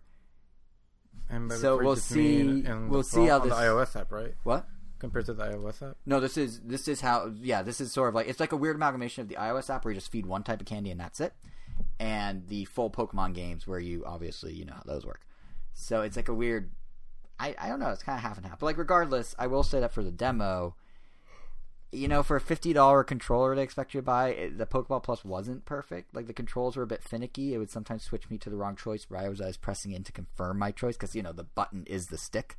Um, the rep suggested it may be because I was holding the controller wrong. Game Freak has this idea of the way you're supposed to hold it, but the problem is it's a round ball. There's no indication of right and wrong except the the flush button should be on the top. So you can't have it be that very specifically precise if you're supposed to if you're holding a thing that doesn't have a clear way to hold it. You know what I mean? So that that might that might they might have to tweak a bit. They said it was a prototype, so you never know. I think they'll adjust it. Um, even you know adjusting in my hand, I still had occasional hiccups, but it did help once I was holding it correctly. So we'll see what they do. The motion controls at least work exactly as they should. Uh, as I'm sure everyone knows by now, the catching mechanic for um, Pokemon Let's Go is from Pokemon Go. It's been lifted straight over from it, as has the idea of random encounters. Although I am happy to report, or the lack of random encounters, I should say. Although I am happy to report that um, there are still random encounters, kind of, in Pokemon Let's Go. So you do see all the Pokemon in the forest, but if you walk through tall grass, it's like the traditional games. You will occasionally have a Pokemon surprise you, the game logic being, well, when you walk through brush in the real world, there could be a small animal on the ground you don't see, so it's the same idea. So it is kind of like a half and half of the two, which is neat. But anyway, catching itself uh, feels pretty good. It's obviously way simplified because there's no battling, but it does it does require you to actually do more than just a simple like throw gesture. The the controller can detect uh, underhand, overhand, side throws. As you get more advanced, they were explaining to me that um, Pokemon will start dodging a lot more.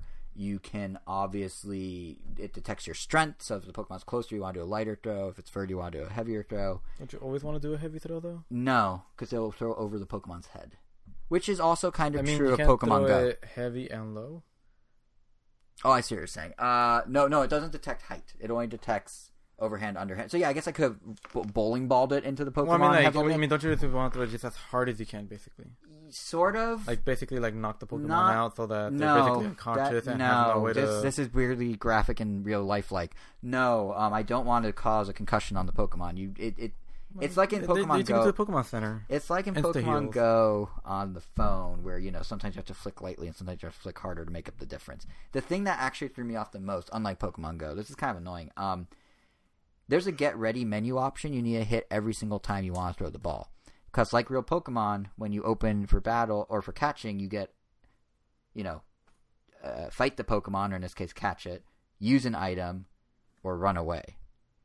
Items in this case being berries because you can feed berries. But every single time you want to catch the pokemon you have to hit get ready and only then do you throw. And my muscle memory is like well in pokemon go you just flick the second the ball's there. So i kept throwing to nothing and was awkward but yeah it, uh, it kept tripping me up basically it sounds insignificant and i'm sure you'd get over it pretty quick but for the demo for those eight minutes it kept tripping me up but i, th- I think coming out of the demo like I- i'm pretty happy with what i played there's all sorts of little touches that feel like step forwards for the How were franchise. the visuals? I mean, did it look? It like, looks nice. It looks very nice. Did it look like just an HD version of Sun and Moon? No, it it's a little they the I mean sort of. I I liked it. It looked better. Sun and Moon. I think because the um world is different. It's not tropical, so they're not using any of those same assets. It didn't really feel total sun and moon. Like you could see the connection. The character design's kind of similar, but it just looked like a cool little chibi, cartoony thing. I liked it. I thought it looked really good, and I do like you, know things like I was saying, like the exp sharing. Every time you catch a Pokemon, everyone gets the boost. Like that sort of streamlining is really nice. But um, my concern is that reading up on the game after I played it, I'm starting to wonder if they might actually be making things too simple. Like I thought it was fine for my purposes, No but well, let me give an example. There's a screenshot floating around where you go to a gym and they're just like, "Oh, you have a water type. Please go straight to the leader." It's like, do, you don't you don't have to battle anyone. You just go to the gym leader. That seems like really, really stripping things down. So I I don't know. I mean, here's the thing that I realized. This is what E3 made me realize when I was trying trying Pokemon Let's Go and talking to the reps about it. This game is not for lapsed fans. This game is for new fans. For fans who are introduced to Pokemon through Pokemon Go. Like, sure, I can enjoy something where you play through the beats of Pokemon Yellow and it has like hook into Pokemon Go, and I'm sure a lot of people will feel the same way. And I liked a lot about the demo. But saying something is too simple, I don't think that's fair to the game because it's not too simple. It's just not being targeted at me. It's not being targeted at the guy that knows how Pokemon works, whether I played it a yes, uh, like a week ago or 20 years ago. This is this is probably true for a lot of people listening. Like, I don't think this game's targeted at me. I don't think it's targeted at you, Angel. It's definitely not targeted at them. It's it's targeted at folks who have never played an actual Pokemon game before, and this became very apparent to me when chatting with the booth reps because they were telling me this one the guy that taught me what the demo was telling me how um, people were coming up to the demo and saying this was their first quote unquote true Pokemon game after Go. Oh. Like they never played a real Pokemon game before. This was it. This was their introduction. And the reason the line was so long was because Nintendo didn't anticipate there to be this much demand from non-core Pokemon fans. That's what uh, a different person was telling me. So even there, even the rep that told me with the demo, uh, the first guy who was saying that you know this is the true Pokemon game for a lot of people, um, he was saying that his dad, who's in his 60s, plays Pokemon Go all the time, has zero interest in any other Pokemon game, now kind of wants to switch to play Let's Go. Is that just a marketing thing he was doing to get me more like, oh, this makes sense? I don't know, but I'm taking him at face value, and it doesn't sound um, that crazy when there's stories that come out like just the other day about how a 71 year old man and his grown son were arrested for assaulting someone because they took their Pokemon Go gym. That's a real thing. So first of all, that's insane, but it is absolutely true. Uh, we link to it in this episode's blog post if you don't believe me. But second, let me repeat the first part of what I said. 71 year old man. That type of guy is the audience that Let's Go's catering towards, minus the assault, obviously. But like that Aggressive 71 year old man. Yes, aggressive 71 year old men who play video games with their grown sons who in theory might have their own families they could go play with, but nope. But yeah, if you if you view this entire game in that light, Let's Go makes perfect sense for what it is. It makes sense that the candy system's being poured over for stats, that motion control is just mirroring how touch works. You know, even that's only focusing on Gen 1 again because they're literally catering to people who came into Pokemon at Pokemon Go, and Pokemon Go for the longest time was only Gen 1. So all of this is perfectly taking that stuff into consideration. And if you take it into consideration, Let's Go feels exactly like the type of game it needs to be. Like this feels like the game that when paired with Smash will get Pokemon or not Pokemon, sorry, will get Nintendo to that goal of selling 20 million Switches this fiscal year. It can bring in a whole new and totally different crowd. It's not just going to be Go players, it's going to be kids too, and then you have the Blue more Ocean core over fan. again. What? The blue ocean. Exactly, and then you have core fans with Smash Bros. Like it's win-win. I mean, t- to be fair, it's not like the two of the the two games alone are gonna have to carry the whole mantle here. I mean, literally every release on Switch this year seems to be doing wonders for Nintendo. May NPD just came out. Watch I subtly and quickly slide into adjacent sales corner here. But we got May uh, May NPD sales chart numbers for North America uh, yesterday morning, as of this recording, and Donkey Kong, Trop- Donkey Kong Tropical Freeze, a port, right? Still number five on the chart, second month that's been charting. And Hyrule Warriors Definitive Edition, the third re-release of this game. It's been on three systems. Number seven on the chart with only a week's worth of sales. Even Mario Kart 8 still hanging on at number nine. So when you have all that helping Switch have a better May 2018 in hardware sales than May 2017, and when the neon color Switch continues to be the single best selling SKU of any game console on the market, you're on the right track for your sales goal, even without Pokemon, even without Smash.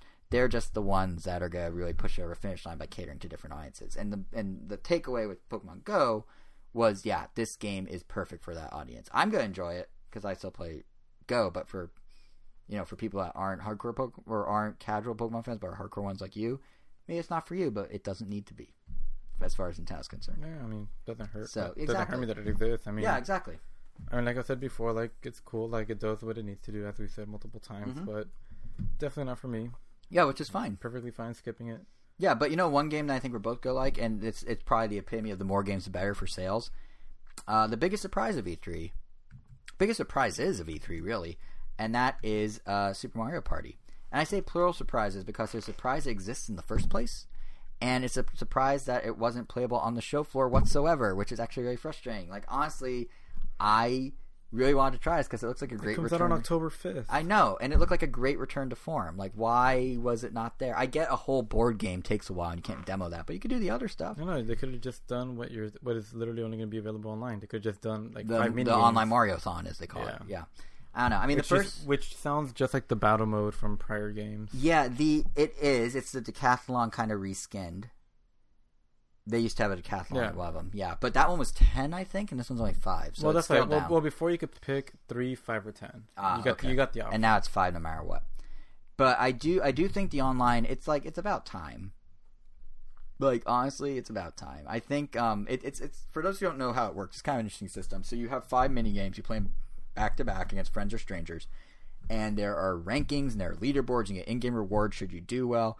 It's this whole elaborate thing, and it's not a full board game. But in a way, I kind of get why it's not a full board game. I mean, if you're playing with strangers, the board games can take upwards of an hour, right? And I feel like the drop off or disconnect rate of any online game that takes that long would be pretty high. So unless they made it friends only, I, I don't see how a board game online would actually work without just players falling off left and right. But going like the Mario-thon route allows them to keep things fast and frenzied, and that's kind of the type of atmosphere where online gaming really seems to thrive. So I get why they did it.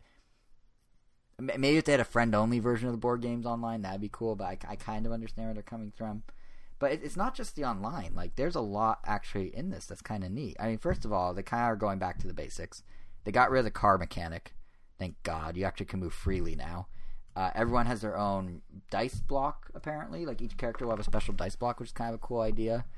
Um, but mostly, this is just mirroring a trend that we've seen with a lot of Switch games, which is going back to the core tenets of a franchise. Like Kirby Star Allies did it, Mario did it with Odyssey by taking the structure of 64 again, Zelda did it by refocusing on the idea of like free form exploration with Breath of the Wild, and now here's Mario Party doing it, basically throwing back to the style of Mario Parties from the late 90s and early 2000s, which is probably why, if I had to guess, they finally dropped the numbers in the game's name. This isn't a sequel to 9, 10, or 11. This is a reboot that reminds you of the Well, nostalgia of pretty- 1, 2, and 3. Yeah, it would be weird if they go like Mario Party 11. Yeah. I mean, it doesn't really sound like great anymore. 10 sounds okay, but yeah. that one was terrible though. Yeah, it's, it's so this is them basically soft resetting the whole franchise while simultaneously getting the Mario Party Ultimate, hopefully. Nah, I like Super Mario Party better. How many games are gonna be Ultimate? And then what do they do after Ultimate? Honestly, what's well, the next for it to be Ultimate? Ultimate, they have to be every Razzle- mini, every mini game is here. So Mario Party every to- map is Mar- here. you're right. Mario Party the top 100. Every every board with and without car. like no, that would be bad. But this is definitely like the 90s nostalgia on Switch striking again, like catering to early Mario Party. Yeah, it's it's very intentional. But the the other thing is much like all these other Switch games, they take some core tenet of a franchise and then they just go crazy with it on top of it. So Mario Party is doing some interesting stuff um, besides online. One is there's a co-op mode, which of course there is. It's a Switch game. Every Switch game apparently has co-op, and you and a friend can run around the boards freely as a team. That's all they've said. I don't really know what that means, but sounds kind of appealing or interesting at least. Uh, the other thing, though, the cooler thing, arguably cooler than the online mode, is the new Toad Rec Room mode. This will require you to Rec Room? Toad's Rec Room. This that will adorable. this will require you to put two switches together, face up as tablets. Oh, that's what it's called. Yes, called. and they sort of link together to form one big connected mini game. It's like a DS where you can move the top and the bottom screens freely. And in the trailer, what we saw was um, this cool little tank game where you're driving between the two screens. In the in the case of the in the video, they were making an L shape. Apparently, you can configure the shape any way you want, and then you swipe your finger between the two screens, and it just locks them in place. And then you have a battle grid where you're all fighting as little tanks against each other. But you can make the shape, total freeform. that's pretty cool. It's kind of cool. And then there's a different game. The Um, banana one. What? The one with bananas? Yes. So Kotaku got to try a few others, and they report on it. And there's one with a banana. This is funny enough. There's a patent a long time ago of Nintendo with a banana split across two screens and how you can kind of morph it around and move it around. And then, sure enough, patent became reality. Same exact mini game. What it is is you have this banana. You have two halves of an image, and you have rapid, very brief time to put the image together. Basically, solve a two piece puzzle. Hmm. So that's kind of that premise. I presume it gets more ridiculous as you go further. There's also a baseball game. This one's not quite as impressive, but basically you put two switches back to back in tabletop mode with their kickstands and all that. One is the pitcher view, one is the batter view. You face your opponent, like kind of we are with our computers right now, directly at each other, and you just play baseball. So, I mean, it, it's not that one's not quite as cool because they're not like interlinking, but it is cool that Nintendo has this wizardry of making two switches link together like this. Like I don't even I don't even understand how that works. Like how it, it's just cool. Like this this is the type of wild weird Nintendo I love the most. And like imagine if imagine if they did a WarioWare with this sort of stuff. Like just go bonkers with WarioWare on Switch. Yeah, like something that'd be perfect. Just like Right? weird, wacky mini games that take advantage of the the mix and matching of the. Yeah, and not even just that, but do some with motion controls, do some with touchscreen stuff. Like the Switch has all these different inputs and methods. Do stuff where you have to like take it off the dock and put it on the dock. Like stuff where you have to like there's things you can do and WarioWare is the perfect like experimentation platform for it.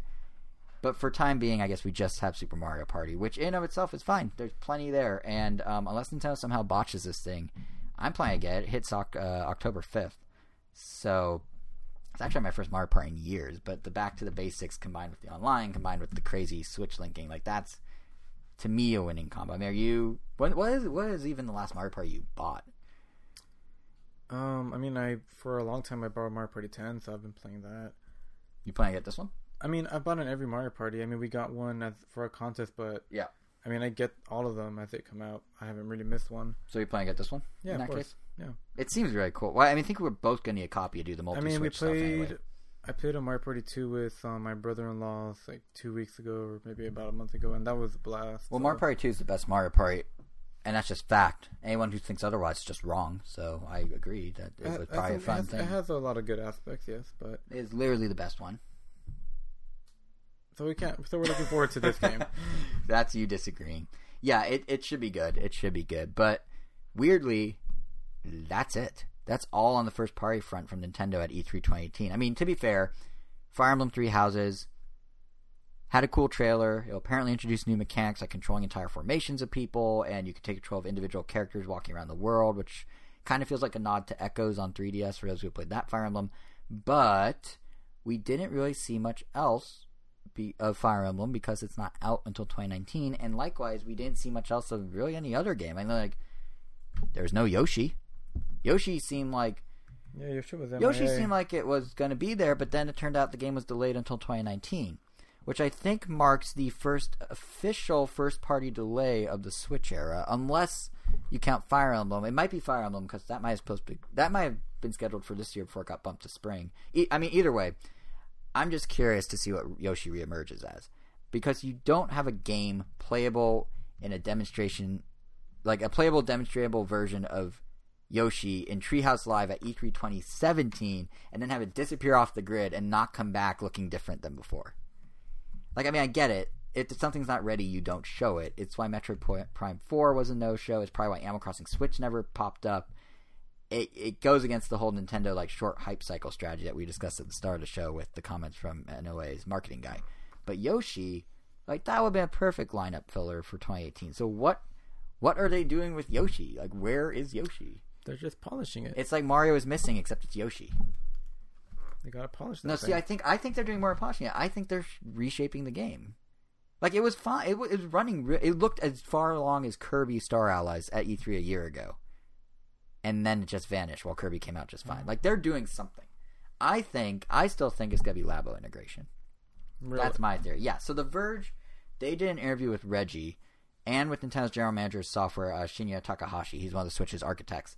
And the two of them kept stressing that Labo is a long term play for Nintendo. Like, yes, it started pretty well. you were gonna say a lost cause. No, no, no, no. It's they're saying the opposite. Because yeah, it's it, you know it started strong. It was in the NPD top ten when it came out, but there's still a lot of room for growth. And the specific comment that jumped out at me is the analogy Reggie made to the Blue Ocean strategy of the Wii and the DS games from back in the day, which is funny that you mentioned Pokemon Let's Go kind of leveraging Blue Ocean because here it is again. But he pointed out specifically that Brain Age and Wii Fit had longer tail sales, where you know there's this ongoing slow build of gaming Uh-huh. people get well sorry not really gaming people. Of non-gaming people is i should say. There's this long term like this slow build of non-gaming folk and getting those non-gaming folk into the game through hands-on events through word of mouth through unique marketing that goes beyond just typical gaming. And if you look at what happened next with those games nintendo then tried to bridge people over into traditional ones. You know brain age got people onto the ds then new super mario brothers came out and it is the simplest gameplay in a mario game in a really long time. And people were like oh I can do that. I'll check that out. Or I'm like already taking care of a dog and then ten dogs. might right, well- right. Might as well become Mega Mushroom big, or whatever. Or like you know, Wii Fit came out and then they doubled down on a games like Wii game Fit. entirely with touch controls. What? Or play a Zelda game entirely with touch Right. controls. Yeah. See, the whole touch generation thing was the gateway into the rest. Or like uh, Wii Fit when it came out, was it Touching it is good. touching? It was Yeah. was. But yeah, or like uh, sorry to say with Wii Fit, the, like they, you know, Wii Fit came out and then they doubled down with like Wii Sports Resort, and they did like Mario, uh, Wii, New Super Mario Bros. Wii, and all these like kind of more, not intros to gaming, but you know, games that are more uh, sort of act as more of a bridge. So I don't see why, with these new consumers now coming on board with Labo, they wouldn't extend kind of a similar olive branch of sorts into real gaming by giving them a bit gamier of a Labo experience. And Yoshi already has the cardboard diorama setting, so that totally fits the bill here, right? Like, it seems like it's very easy to morph Yoshi into a Labo game where you have Labo, but you also have a game, and just sort of have it be this like half step to get people that bought Switches to find more reason to use them beyond just their cardboard. Well, so waiting for that bird expansion to see what that's all about. Yeah, I mean, I I think there's definitely gonna be more sets of Labo coming out later this year. There have to be. There's no way they're just gonna ride off the two, especially because the robot one guess just in bombed. time for Christmas. Really, it bombed. Yeah, the robot one did not even crack the top twenty of the NPD. It was like number twenty four. Oh. The the variety pack was like number four. It did well, but I, I guess I guess what I'm just saying is don't count Labo out. Like it's it's it's already inspiring copycats at E3. There is this arcade machine thing from Nyko called the Pixel Quest Arcade Kit. It's like Labo. You get these sheets of cardboard, and then you build it into an arcade machine. And you can put your Joy-Con into the slots, and you create buttons and joysticks, and then you can use it to play, you know, like Street Fighter or Metal Slug. And it feels like you're playing a little arcade machine. You just have the switch and kickstand mode inside, or in handheld mode. Like it's cool. It's cool. It's more gamery version of Labo, but you know, if Labo bombed, that wouldn't exist. Yeah, just like when last time I went, I went to Target. Next in the Labo section, there was a display for Google. I forgot what it was called. Google Haptics or something. To be fair, Google they did Google Cardboard way before Nintendo did Labo, so Oh, Google's yeah. just circling back. But I mean, no, same idea. yeah, There's, yeah. there's but, whole Nintendo, market. but Nintendo's the one that really pushed the marketing to let everyone know. I mean, I didn't know about this Google Mhm, thing. mhm. I went over there and I'm like, what's this thing? It looks just like Labo, except it's more revol- it revolves more around either you're the sensor of the camera Right. or some other gimmick that every little project has to revolve around. Well, a lot of them re- fall back on like stuff like a Raspberry Pi or your phone is kind of the middle man, and yeah. But it, yeah. So I think we're gonna see a lot more Labo, and I think the reason we aren't seeing Yoshi is Labo. But cardboard aside, like I do understand Yoshi not showing up. Like it's not if it's not Ray, it's not Ray. Like you were saying, maybe they're just polishing it. Whatever it is, they have to polish it. But what's more perplexing to me is that Nintendo was absolutely silent about Switch Online. As it stands right now, the service is not launching with a new game.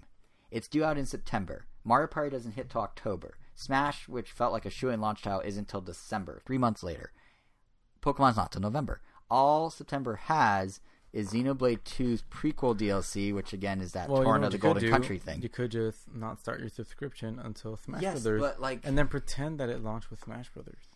But here, and well, not- no, no. and Then then- what about Mario Party and Pokemon in and between? then and then Come just and then just not play online for some reason. I mean, eh, sure. Well, I'm playing my games anyway, so there you go. But it just it seems weird to launch a service and not have a game that screams check out our online service. Like Xenoblade is not that game. That's the only thing that comes out in September. And I'm concerned that the reason this is happening is because Nintendo may genuinely think that the online NES games are enough to launch with. That those are enough of appeal. There was this interview with IGN at E3 that wow, Reggie did. crazy. Yeah, so I'm I'm making an assumption here. I should be clear. Here, Reggie in this interview was talking up how Switch Online is basically the Virtual Console successor. his argument, Nintendo's argument, is that not only do you get these classic games, but they come with online support. More will be added over time, and if you pay twenty bucks a month for that, plus cloud saves and online access to your Switch games, it's in his words, not going to be any type of issue for us. Like everyone's just going to do it. It's a great deal. It makes total sense. Which on some level is probably true. Like no matter what you currently play on Switch, there is going to be this online paywall that pops up in September, and it may get you to subscribe even without a big new launch game. But it seems to me like kind of a weak way to get new people on board. Or like perhaps if you aren't invested in a one online game at the moment, you know, even Mario Tennis Aces will be three months old by then. Hmm. What's going to drive you to check this out at first? Reggie seems to be saying NES games. I'm not sure if I buy that. Would you pay? Would you see Switch? I mean, you're saying you just wait to Smash. I imagine if they launch Switch Online in September with just NES games, you wouldn't be like, oh, God, get in there day one. You'd wait until you absolutely needed to buy it. Yeah, the NES games are inconsequential. They do not sway me in any way to buy Nintendo Switch Online. Right. The only reason I would would be if, like, say, I want to play Rocket League with the new Jurassic Park explosion de- like animation. Right, right. But then, but then now, now flip that around from Nintendo's perspective. Here's a guy who could have been paying for Switch Online starting in September, but he's now not paying till November or December or January, whenever it is you hop on. That's revenue lost in the interim there. So it just seems weird that they're willing to take that gamble. Like the only thing I can think of is that they may intentionally be doing a soft launch. I mean, Mario Kart, uh, Mario Kart, Mario hmm. Tennis Aces that pre-released online tournament they did, we were saying last episode or two episodes ago, last episode, that we didn't have that many connectivity issues, right? Like it was pretty smooth for you. Yeah, I would say like ninety percent of my games were pretty smooth. There was a few that had very bad lag, right? But it wasn't the kind of that like started and tries to catch up with the frame rate. It was more of a we're still gonna let the game play smoothly. And you're just gonna be way behind. Yeah, it's gonna yeah. be like a second or two delay. That's why I had two, but only one time in three hours. And yet, apparently, some folks had such bad lag that caught on as a talking point in interviews, and like folks like Bloomberg were saying in live TV interviews with Reggie, like, "Is this why your stock is dropping because you can't do online correctly?" So I wonder if there's some level of this where Nintendo's almost like, you know what, we're we're just gonna soft launch. We just don't want to. We don't want to have problems. We won't have a big game because like even stuff like Fortnite, where it came out on Tuesday of E3, right? No voice chat. Then on Thursday, there's suddenly an update to Fortnite with voice chat. And I mean, that, you know, that's only two days, but they could avoid at least some of this stuff, some of the Mario Tennis stuff, some of the Fortnite confusion by just easing in. Even if they were supposedly easing in for the past 18 months of free online, maybe they really need to ease in with the paid online too, and that's why they're doing this. Like, I, I don't know. I will say, though, I mentioned Fortnite. Epic's integration of voice chat gives me so much hope for Switch Online that I previously didn't have. Like they're not using the Switch Online app. Instead, just plug in a headset with a mic into your Switch, and you're good to go. It's, it's almost, what it should it's, be. It's almost like they know what a gamer wants. It's almost like it's not even what a gamer wants. It's almost like they understand that you don't want four things around you just to talk to someone while playing a game. Like you don't, you shouldn't need headphones on your Switch and headphones on your phone and the mic on the phone and the Switch on the thing and the and pop and the da da da. Like you shouldn't need all those things. It should just be one and done. It Epic knows what's up. It makes sense, and it makes me hopeful that other third parties are going to follow suit, and maybe eventually Nintendo themselves will do that instead of the weird smartphone app. Because like, mm. like Nintendo would be smart to let third parties take the lead here. They know what they're doing. Epic makes an online game. They know what they're doing. And this whole idea of like third parties taking the lead, I feel like that in of itself seems to be a strategy Nintendo's leaning pretty heavily on this year and warming up to a lot more. I mean, we've been talking about how they only have three new games coming out first party wise, and how Switch Online doesn't have a launch title and all that. But last year, they had that stay drumbeat of games every month, right? Like it was like game after game yeah, after game. It was almost too much. Right. And then this year, what's happening is Reggie's out doing Forbes interviews where instead of name dropping his own games, Nintendo's own games, he's citing Octopath Traveler and Monster Hunter Generations Ultimate as examples of big new releases that are part of the schedule, like the regular drumbeat of titles. So it, it's hard to say if it'll work. Like Nintendo stock dipped 7% after the direct because I think investors – were concerned there wasn't a whole lot of Nintendo, but Nintendo at least is like, no, no, no, this is the third party's chance to shine. So, with that pivot in mind for Nintendo, let's pivot for ourselves over to third party games we played and saw at E3. Um, Super. We're not, yeah, we're not really going to talk about the ports like Dragon Ball Z, Fighter Z. That's cool. Monster Hunter, that's fine. Uh, we're not going to talk about the games you can download right now, like Fallout Shelter, Fortnite. We'll share impressions of those in future episodes. But I, I mean, let's talk the new stuff, like because there's some key games that happen to be quite promising, and it starts with perhaps a game that really straddles the line between first and third party the most of any of the games, which is Starlink Battle for Atlas. Now I know I know you didn't try this one, but you'll get your Sonic in a second. We're gonna I guess tag team a bit here. Maybe eventually I'll try out this. It's fun. Starlink it's like game. like for those who don't know what the big deal is here. If you somehow missed it, Star Fox is now part of Starlink, and this was honestly like the coolest surprise of E3, just because it wasn't hinted at, it wasn't rumored anywhere, and the execution was just so perfect of the reveal. I mean, going from just a random guy on stage, like, our heroes are going to need a little help, to that teaser trailer where they very smartly eased into the Star Fox. Like it just reminded me so much of Nintendo's old press conferences where they actually had like live audience reactions. Like I had no idea where they were going with this. I heard the gibberish voices. I was like, okay, that's familiar. I can't put my finger on it. Then they saw like the red scarf, and I was like, oh, wait a minute, is this Star Fox? And then sure enough, they pan the logo. I'm like, oh crap, it's Star Fox. What was happening? That's so cool.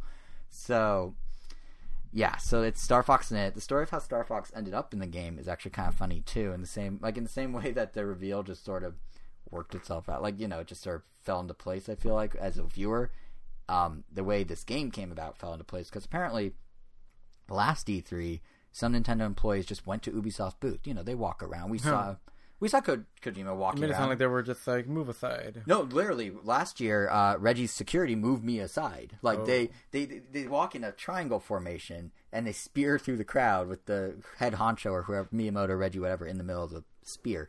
But yeah, they went to the E3 booth uh, for Ubisoft last year. They checked out the game. Then they came back with executives. They came back a third time with Reggie.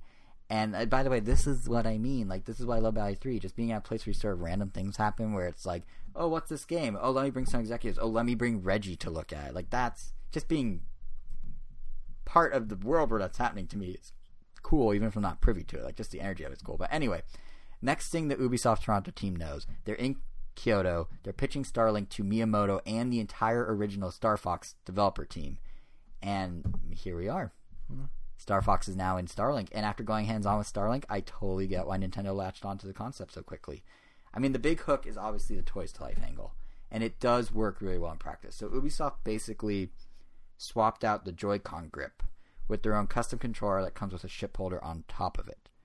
You then have all these different plastic ships, which are actually much larger in person than you'd expect, and you can snap them into the controller at any time to change out your ship in the game. You can also change out the pilot at any time, who sits in this little like carved out part of the ship, and you can change out the weapons at any time on either side. You can even do stuff like reverse the ship's wings, and the game will actually reflect it in the digital world. It's it's it's really neat. And in all these instances, just pop them off, pop them on as you see fit. No need to pause the game; it'll auto pause, and then once everything's in place, you just hit start again, and you continue where you left off.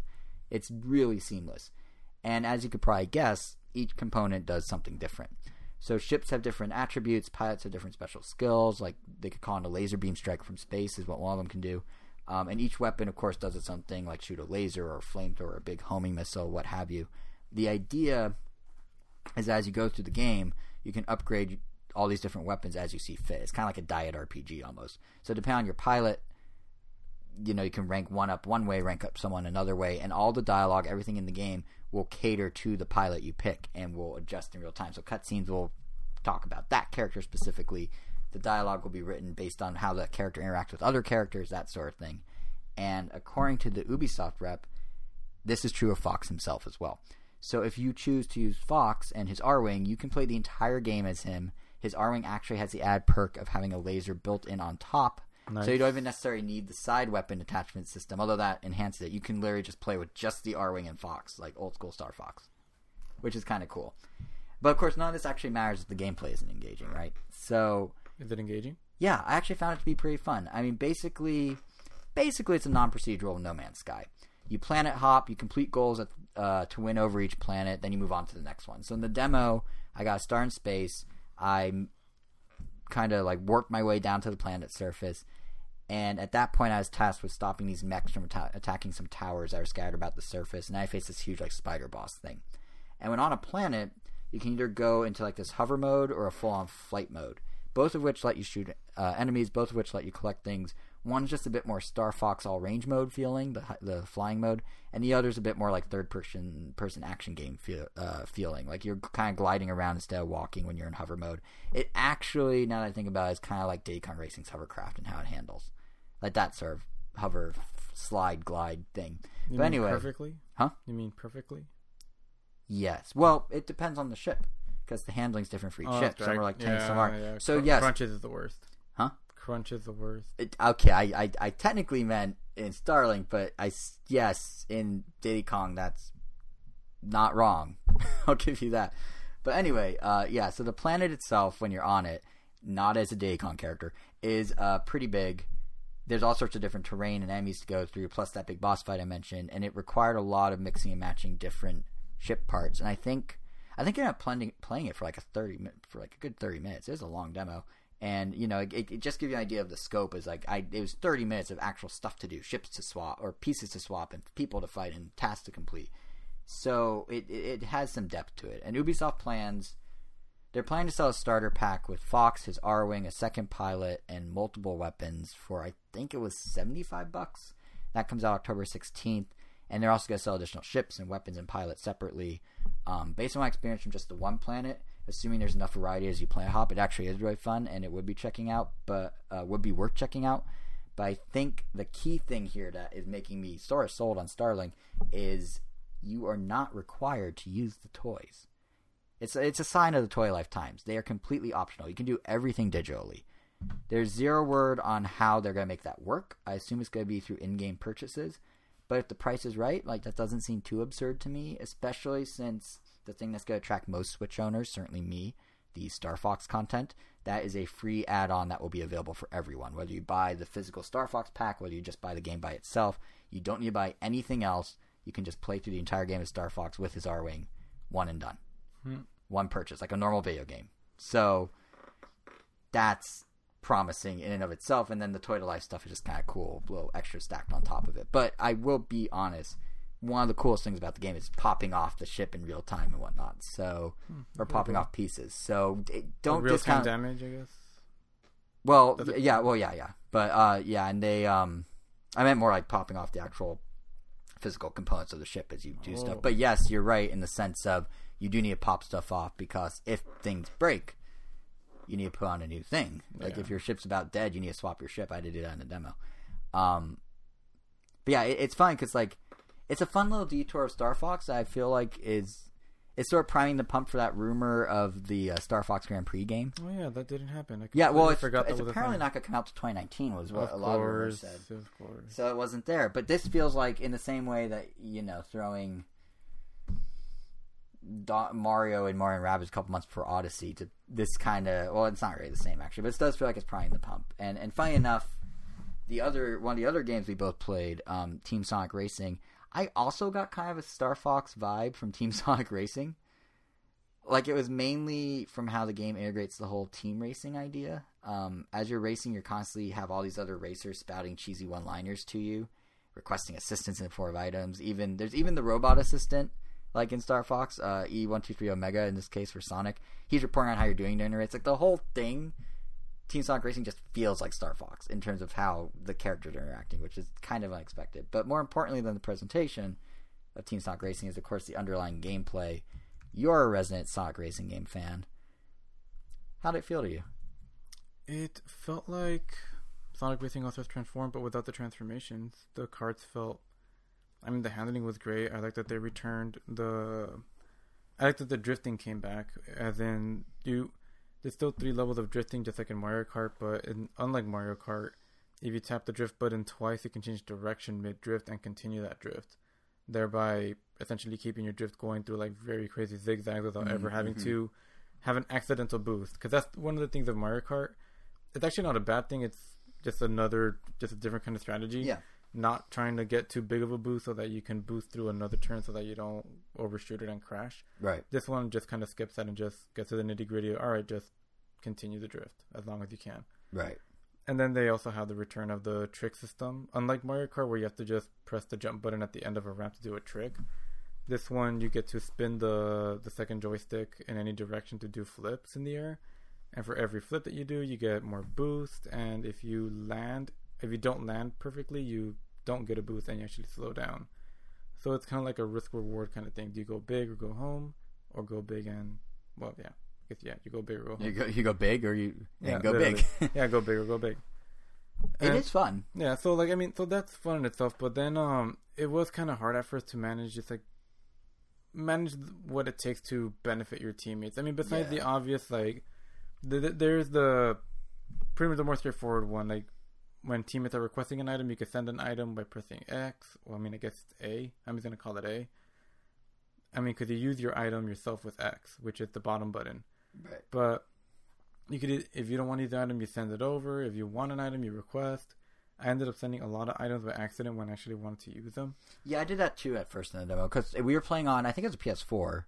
They weren't running it on Switch natively, obviously, if it's on PS4. And PS4 buttons are different than Switch. Like Nintendo's the odd man out where they switch their buttons around. They've always had it like that, though. I know Xbox everyone else. It's, Xbox and Sony switched it, Well, and then well, Sony has symbols. oh yeah, Sony has symbols. But Yeah, like their it's just- A button is where Xbox's A button is, while Nintendo's A button is the B button. yeah, it's just Yeah, it's yeah. and with the X and Y. But that make, that always makes it tricky when we're demoing other games because I did the exact same thing. I kept yeah, sending items off. Yeah, because. B isn't back. yeah, But I mean, the other thing you could do is um, you could draft your. that was actually a really cool. yeah, drafting. I, thought. mean, that that was pretty cool. And then there was another one where, I guess, just essentially just bumping into enemy cars, like, just all of that gives you like team points, which build up a meter right under your car. And when that meter builds up, then your entire team gets a boost, like a giant. an boost. ultimate team boost. The word of E E3 2018 is ultimate. Yep. Yep. Which felt really cool. Yeah, it, it was cool, and it's like it, it almost goes. And the F-Zero announcer, I made this point to you, and I completely forgot that I was gonna bring it up on the podcast. When you boost, he says boost. It's the dude from F-Zero GX. It's the same voice, and I was just waiting so long for him to go power, boost power, but he never said power. But it's the same guy. I don't know why I slammed the table over this. It's very exciting. Um, Yeah. but no, I actually, I actually kind of like the team mechanic and thing. it's only three people, well, two other people in your team, it Yeah. doesn't feel like It's not overwhelming. Yeah, well, it's not. Yeah, it's not overwhelming, and it still feels like you're kind of doing a normal race. Like it feels like the majority of the people are racing against you. So it never. I was kind of afraid that I was gonna feel like, oh, it's only like I'm gonna be racing with four other people because it's like four groups. But I don't know. It felt it felt normal. It just. I mean, like, they do have 12 racers, which helps as well. Yeah, it just Yeah. felt like there was just another layer on top. Yeah, it's interesting because Sega, I think it was to Variety, maybe they said made a comment that they're trying to do for racing. Basically, they're basically trying to Splatoon or Overwatch racing. Like they're trying to take that kind of team based, class based system, and that is something I kind of noticed in it. Is that so? You do have different um, classes, right? So you can be a faster character, you can be a heavier character. I think you can be one of those tricks. I don't remember the third one. But what I noticed is with mine, I would yeah, use there's like speed, technique, and Yes, technique. There it is.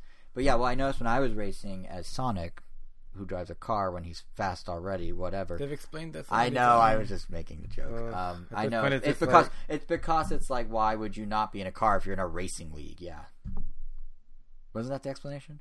Like, if everyone else is in cars, why are you not in a car? Well, I mean, that was part of it. The main one was just that if he wasn't in a car, he would win every time. So what's the point? Ah, fair. Okay. Yeah, that's a better explanation. But anyway, the point I was getting at is, um, so what I was doing is I did the drafting thing you were describing, like the slipstream, and then I would, or I would set it up, or no, I was a heavy character. I wasn't Sonic because I was the one that did this. I slipstreamed and then I ricocheted to smash into the car in front of me, and then my teammate would zip ahead of that in the opening. So there is like actual like the class system actually can be used as strategy, is what I'm trying to say and that I don't know if I'd go as far as say this is the Overwatch of racing or the Splatoon of racing, but I see where Sega's coming from with that comment. Like it does feel like they're trying to add some sort of strategic strategic element besides just you send items to friends, and that that's cool. Like I think if you have a good group online, you can actually do some really cool, clever ideas that they probably aren't even thinking of right now. And and I can understand like why like they dialed it back from like transform. Like they want it's a completely different mechanic. Just it's basically keep it simple so that you can focus on perfecting it and then just go bigger next time. So Exactly. Yeah. we'll see how it goes. Yeah. I, th- I think it's one of those things that they could always bring it back. Like maybe maybe the next game is a team racing and the transform stuff all at once. It, it's just nice that it feel it feels polished. It feels like yeah, it feels more polished than um Transform did when it came out. which is crazy because it was only a demo. yeah, exactly. Yeah. And it's just going to be nice to have more variety on the Switch for racing games. Like, def- I mean, Mario Kart is great, but at this point it's been out for a while. We Yeah. need something else to balance it out with. So Totally, and and it's interesting because this um, what was I starting to say? I was I don't something. know. Oh, okay. Uh, uh, I forgot what I was gonna say. It had to do with Sonic. Oh well. oh well. Oh well. Point is, it's it's coming this winter. It looks pretty good. It plays pretty well. Plays quite well. So keep an eye out for that. Um, but uh, you know, we were mentioning Splatoon inspirations and how this to be the Splatoon of racing. If you want a real Splatoon inspiration, let me point your attention to a little game called uh, Ninjala from the folks at GungHo. You may know GungHo as the Puzzles and Dragons people. They had a crossover game with Nintendo at one point, with Mario specifically, and now they're doing this game Ninjala, which at least aesthetically, aesthetically, I can't talk all the time. Uh, it's very reminiscent of the Kids and Squids in Inkopolis. Like it, it feels like Yeah, I would like. I wouldn't blame you. Like, if you were just walking by the booth and you took a passing glance, you were like, "Wait, is this a Splatoon spinoff?" And like, oh, Yeah. no, it's its own game. and and like the boot, like Gung Ho has very high hopes for his they're game. just the booth, kids. No squids, but they Yeah. blow bubble gum. That's their thing. They're thing. ninja kids. They're ninja kids that eat gum. It's they're describing it as a oh, what's the term they used? Gum ninja action game, or ninja gum action. One some combination of those three words. Mad lib it for yourself. Figure it out. But yeah, they they um, it's that's their hook is gum instead of squids. But no, it, it's you're right. It does look very much like Splatoon, and it's funny because their booth was in front of Nintendo. So anytime you wanted to go to Nintendo, you had to walk past the pseudo Splatoon game and be like, "Oh, this is the Splatoon that is a pretty Splatoon." big booth too. Just was a massive booth. They Which is- have clearly high which kind of goes back to like the whole like for just that game, like literally just Yeah. that game. Not No, even like no. To be fair, in the back corner, they did have their other game, which is a side-scrolling shooter kind of switch called Galak-Z. That's Oh, no, G A. L A K dash Z. No, but I'm saying, but I'm saying like just that game, Yes. that that space It was up for just it. was huge. It's like, like not even like the Fox booth. Like I think the only thing that comes close is like the Oh, at Comic Con, you mean? yeah Like Fox Pictures? Yeah. Yeah. like I'm trying to think of like what's the biggest booth at Comic Con. WB, and it's not that. Yeah, and it's and only a third then, of the yeah, size it- of it's, Gung it's only because it's like two stories, but Yeah. it's not doesn't take up that much space compared to. And GungHo's was technically two stories. They didn't build a second floor, but the, the Yeah. decorations, the cityscape they built, which again, we have a gallery you can check it out for yourself over at mtown.com a day at E3. But the, the, the, the booth was like tall. the walls went all the way to the ceiling. Um, but yeah, so they clearly have high hopes for this game. And it, it, it's like outside the show, show floor, like this thing was massive on the show floor, but outside of E3, I feel like Ninjala did not get much attention or coverage, which is kind of too bad because it is an interesting game with some neat ideas. Yeah, I mean, first of all, different. I should probably mention it's designed by someone of note. Um, co-producer of the Decid, how you say it, the Final Fantasy fighting games, Dissidia, Dissidia, Cydia. Dissidia, Dissidia Final Fantasy. The guy that co-produced that is the head designer of this. So there's some pedigree there. This isn't just some random game about kids with bubblegum. But more to the point, it's one of those games where like, you know, you blow bubblegum and then you make a bat from the bubblegum and then you beat your friends with the bat. Like that totally normal game genre we all play all the time. Yeah, it's pretty much a accumulate points. Whoever gets more points at the end wins.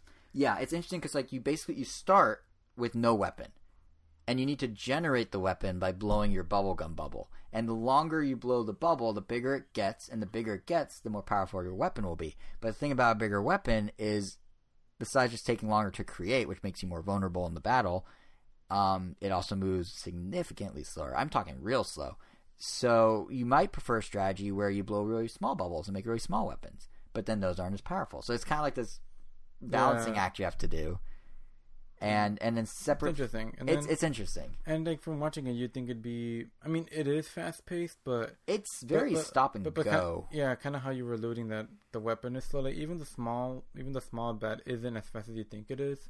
Like you could throw, you could blow smaller bubbles and shoot them at people to get them stuck on the ground or on the wall so that you can hit them properly. and then and they but- have to try and wiggle out by like rotating the stick Mario Party style, which there's is a weird move. But there's always like a lot of wind up to the move, so it's it's, it's kind of methodical. You you can't just like spam and yeah, basically you can't spam. You can't just like swing around recklessly. Otherwise, you will be punished for it pretty badly. which is good because that prevents it from being like a total just random chaos thing. Like there's actually strategy to be had. But yeah, the I think they need to fine tune. Like the the potential's hundred percent there, but I think they need to fine tune the exact speed everything goes. Because I mean, like right now, how it goes is, um, you blow the bubble, stop. You now transform into a weapon, stop. You get hit by someone, stop, or wiggle out of the gum. You need to get a new bubble, make a new bubble, stop. Right. I basically, and now you make another weapon, stop, etc. You know, it just keeps doing that. Like it's very like I would say disjointed, but it is definitely like paced a little slow individual actions. But I I think like the like I said, the potential's totally there. I mean, from what I've read, we got to play a four person match, right? And we're in a very small cityscape and we're running around. But from what I read is the final game's gonna expand pretty much on everything that I just said. So there will be eight people that you're competing against. Uh, you'll have different abilities that you can form different weapons with. I mean, in the demo, there's a grayed out yo-yo weapon that we couldn't use, but that will be one. There'll be a skateboard. There'll be all this different stuff. One thing we didn't even touch on is you can actually use the bubble gum if you just hold it in front of your mouth. You can climb up the sides of buildings. You use it basically to stick to the walls, and they can go up to these higher vantage points to do all sorts of other stuff. That has a lot of cool potential if they flesh it out. And there's also little things they do to kind of make it a little more of a party game, like you get bonuses at the end of every match they're very Mario Party esque. It's like, oh hey, you got the biggest bubble or whatever. Yeah, there, there's a bunch of little like side objectives that give you like a thousand coins points. to get extra Yeah, points. most coins, most like droids destroyed. Oh yeah, so they have drones in it or droids in it, whichever word you want to use. And um, that one was that felt like something that was part of a bigger game that they didn't really show us because basically there's these drones flying around. And if you whack them with your bat like a pinata, they get knocked out. You get some extra points, and if you get the most drones, you get the bonus at the end. And those bonuses basically amount to an extra kill shot or an extra kill point. So it can Yeah. literally change the entire game as And it did. Mario Party does. And it I did. was in first place, and then someone got one. I was in last, and I got second. yeah. so yeah it's i mean it's this very much to me felt more like a proof of concept than an actual game at this stage which is fine it's not out to 2019 but right? Like then it kind of this felt more like you know you were talking about how polished team sonic racing felt. Like it it felt like they could ship it then and there. This feels like it's in development. You know what i mean? Well, yeah. yeah which is not a knock against it. It is in It development. just I mean, the, it's just the it's- potential looks yeah like the potential is really cool. It's something no one's really talking about but i think deserves some attention. I mean puzzles and dragons is a well-received franchise. GungHo is a good company so like you know it's worth keeping an eye on and it's it, it's just, it's just a promising idea really. Like it feels right at home alongside arms and splatoon. Which makes sense because it's cribbing on splatoon and sort of has some resemblance to arms at times. So i get it. But uh and, and what, what's true about a lot of the third party games that came out of e3 is that they feel right at home on switch. Like they just make sense on switch. I mean some that we didn't even get to play uh, konami for example they're giving their old hypersports series the Bomberman switch treatment. They're doing a new cartoony reboot. They're calling it hypersports r. It's comprised of a bunch of different motion motion controlled sports um, solo play multiplayer play. So that's something that just feels right on switch yeah. It's like kind of cartoony but also kind of not. It's like you remember beach spikers not the most on appealing looking No. characters. do you remember beach spikers on gamecube? Yeah. it feels like it's that, but they were like, "What's the American version of chibi? Because let's let's just do that. Whatever the Americanized chibi is, do that on their faces, but keep the bodies real." Let's do very early human Pixar characters. yeah, yeah. It was like it felt like Woody. They all felt like Woody or looked like Woody in the screenshots, but we didn't get to play it. It was behind closed doors only. But I'm I'm cautiously optimistic because Bomberman's are uh, Super Bomberman are is really good, and this is Konami basically trying to apply that exact idea. For some reason, my mind went like a rated R Bomberman movie. You mean Bomberman Act Zero, the mature Bomberman Yeah, for but Xbox but that bombed? Yeah. Oh, that bombed! Haha, that failed. That's what I'm trying. Yeah. What I'm trying to say. Uh, but yes, that was one game. Then you, you know, Bandai Namco they announced a remake of uh, Tales of Vesperia, the now definitive edition. It's gonna be coming to Switch. They also separately announced a whole other Tales game right after E3. That's literally all we know. It's Yeah. called Tales of. There's no subtitle. We don't know who's developing it. Like we don't know the team involved. We don't know the systems. We don't know what it looks Well, like when it comes out. We just, for No, Switch it's or. PS4. Um, See, I mean, we don't know. What we do know though is Tales of Vesperia is coming this winter, so that's one you're actually pretty excited for, right? Oh yeah, that game has been exclusive for Xbox 360. Well, it's only yeah for years and years now, and uh, for that reason, I haven't been able to play it. But I've been really wanting to because I've only heard excellent things about it. I've heard people clamoring about how it's essentially as good as Tales of Symphonia, and that has I and that has a huge reputation going towards it. It also had an anime adaptation for it too, so it definitely has has a reputation. And even the game I'm currently playing right now, um, you collect these little trading cards of I guess what were the most popular Tales games, Mm-hmm. and I've collected a few Tales of Symphonia cards, and sure enough, a few characters from that game pop out. It's like I don't know their names, but I know they're from that game. I frankly don't understand to this day what Namco at the time Namco was thinking when they went Tales of Symphonia was this big hit on GameCube. Let's make the sequel for Xbox 360 where no one owns this. Wait, what? Tales of Symphonia was a big hit on GameCube. Uh-huh. Let's make the next Tales game. Oh. Not exactly a sequel. I meant like the follow up. Yeah, because I'm like the sequel. Sorry, was on I the, should rephrase. I meant the follow up. Yeah, I'm like the sequel was on the Wii. Yeah, let's make right, but let's make the follow up where we have all this momentum on GameCube on this other system where Japanese games are barely known to exist.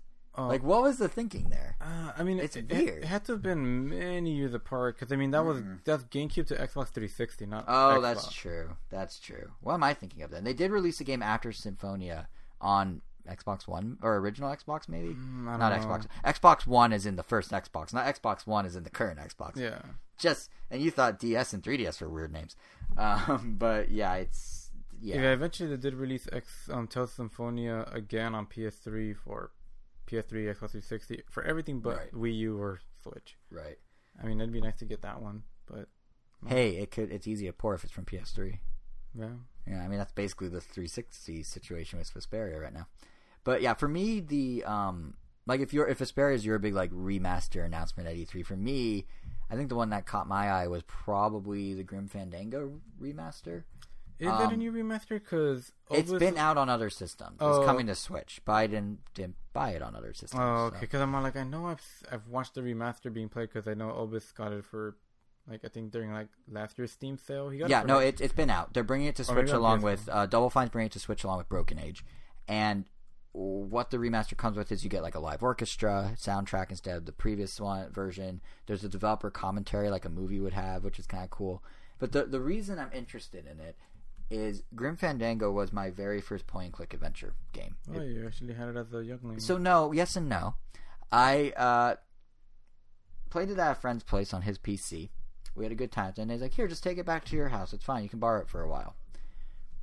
You know, sometimes friendships just don't naturally continue. So we hadn't talked for a while. I was then moving from Montana here to California, and I didn't realize I still had his Grim Fandango because we hadn't talked in a few talked in a few months at that point, or maybe like a year even. Long story short, I have this guy's copy of Grim Fandango for PC, like the original, in a broken jewel case in a drawer in my house. I stole his game. So, yeah. So point is, now I can play it legitimately and not feel like a thief. And you know what? I don't even think he had a legit copy. I think it was on a like a jewel, like a like a burned CD.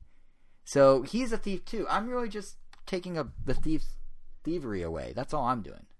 But no, I, I am excited to actually get to play it legitimately for once because I've heard that like what I remember when I was younger because we only got to like a third of it is it was good, it was funny. Um, so to be able to actually go back and experience it and then get the developer commentary is really cool. So that that's the remake, I or remaster I'm looking forward to that came out of E3. But but here's the thing: all these games we just rattled off, all these third party games, you know, everything from Starlink to Sonic to Grim Fandango and Vesperia, that's kind of it.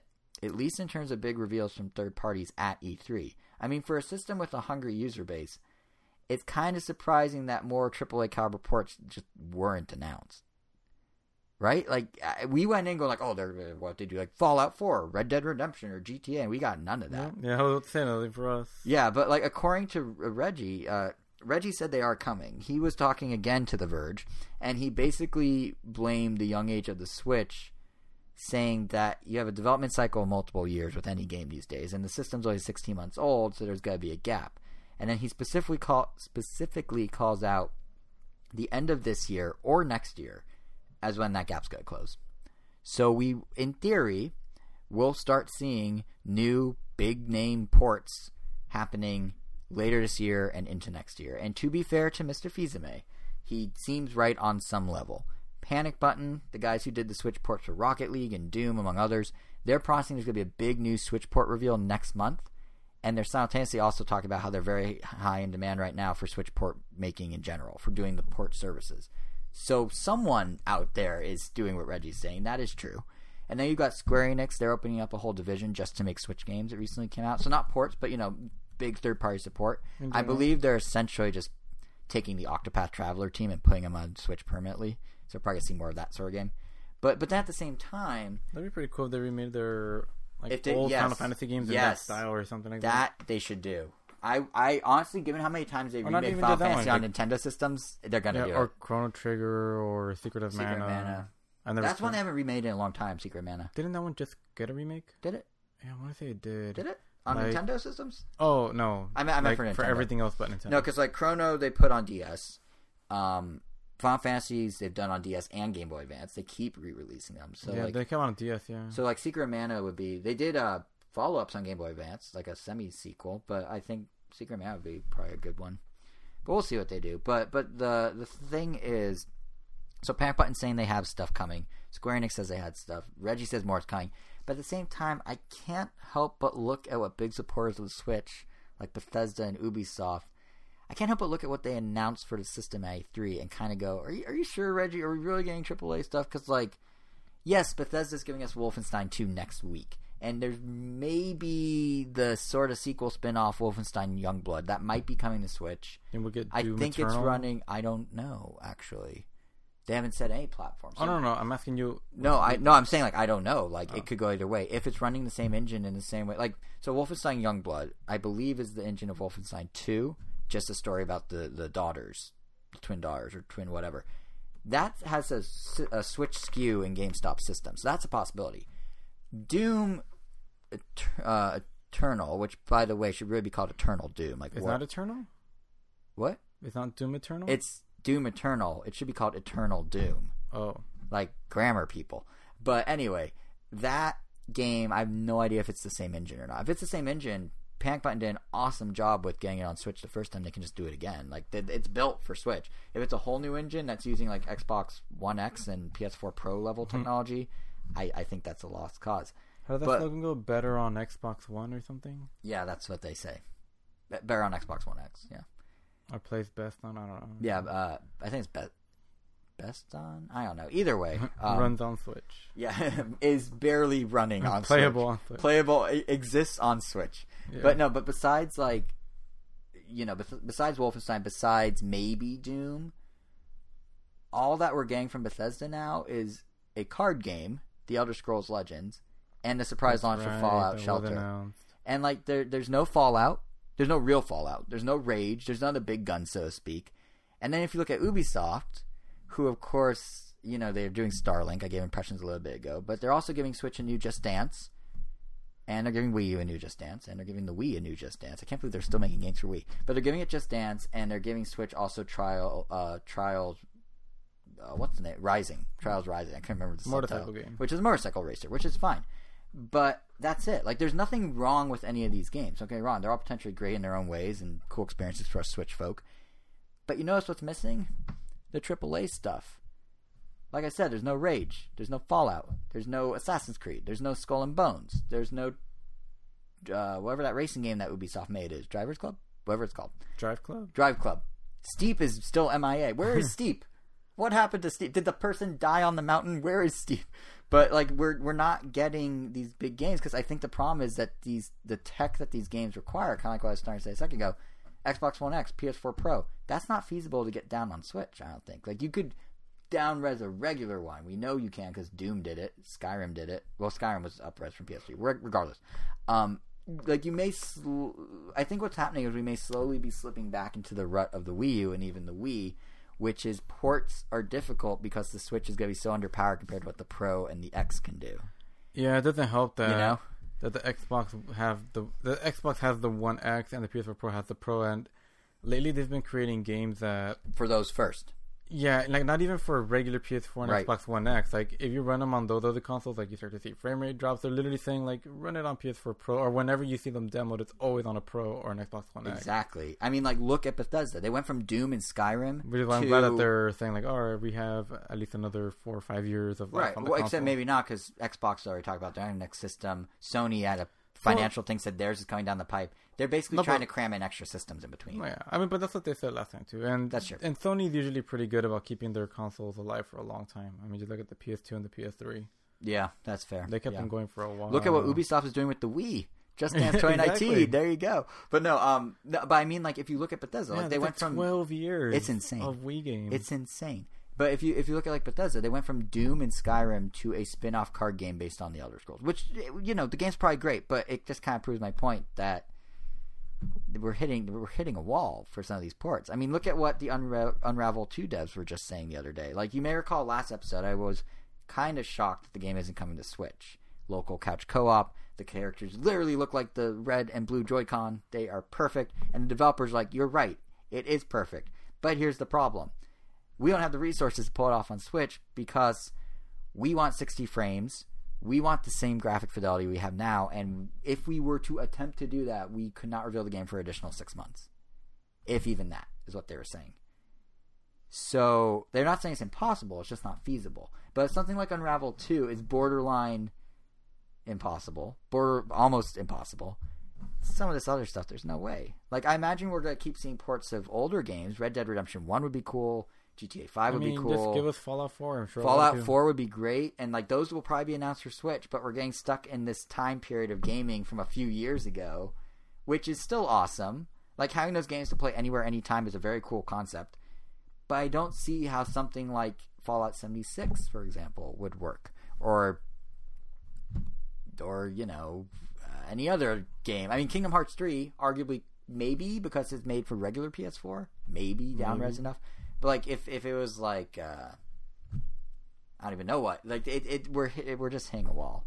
So the the good news Well, at least we have Smash Brothers, I guess. the good news is we don't just have Smash Brothers, but like Switch, it may not have the AAA blockbusters, but it more than makes up for it with indie games. I mean, during E3, Switch passed the 700 game mark on the eShop.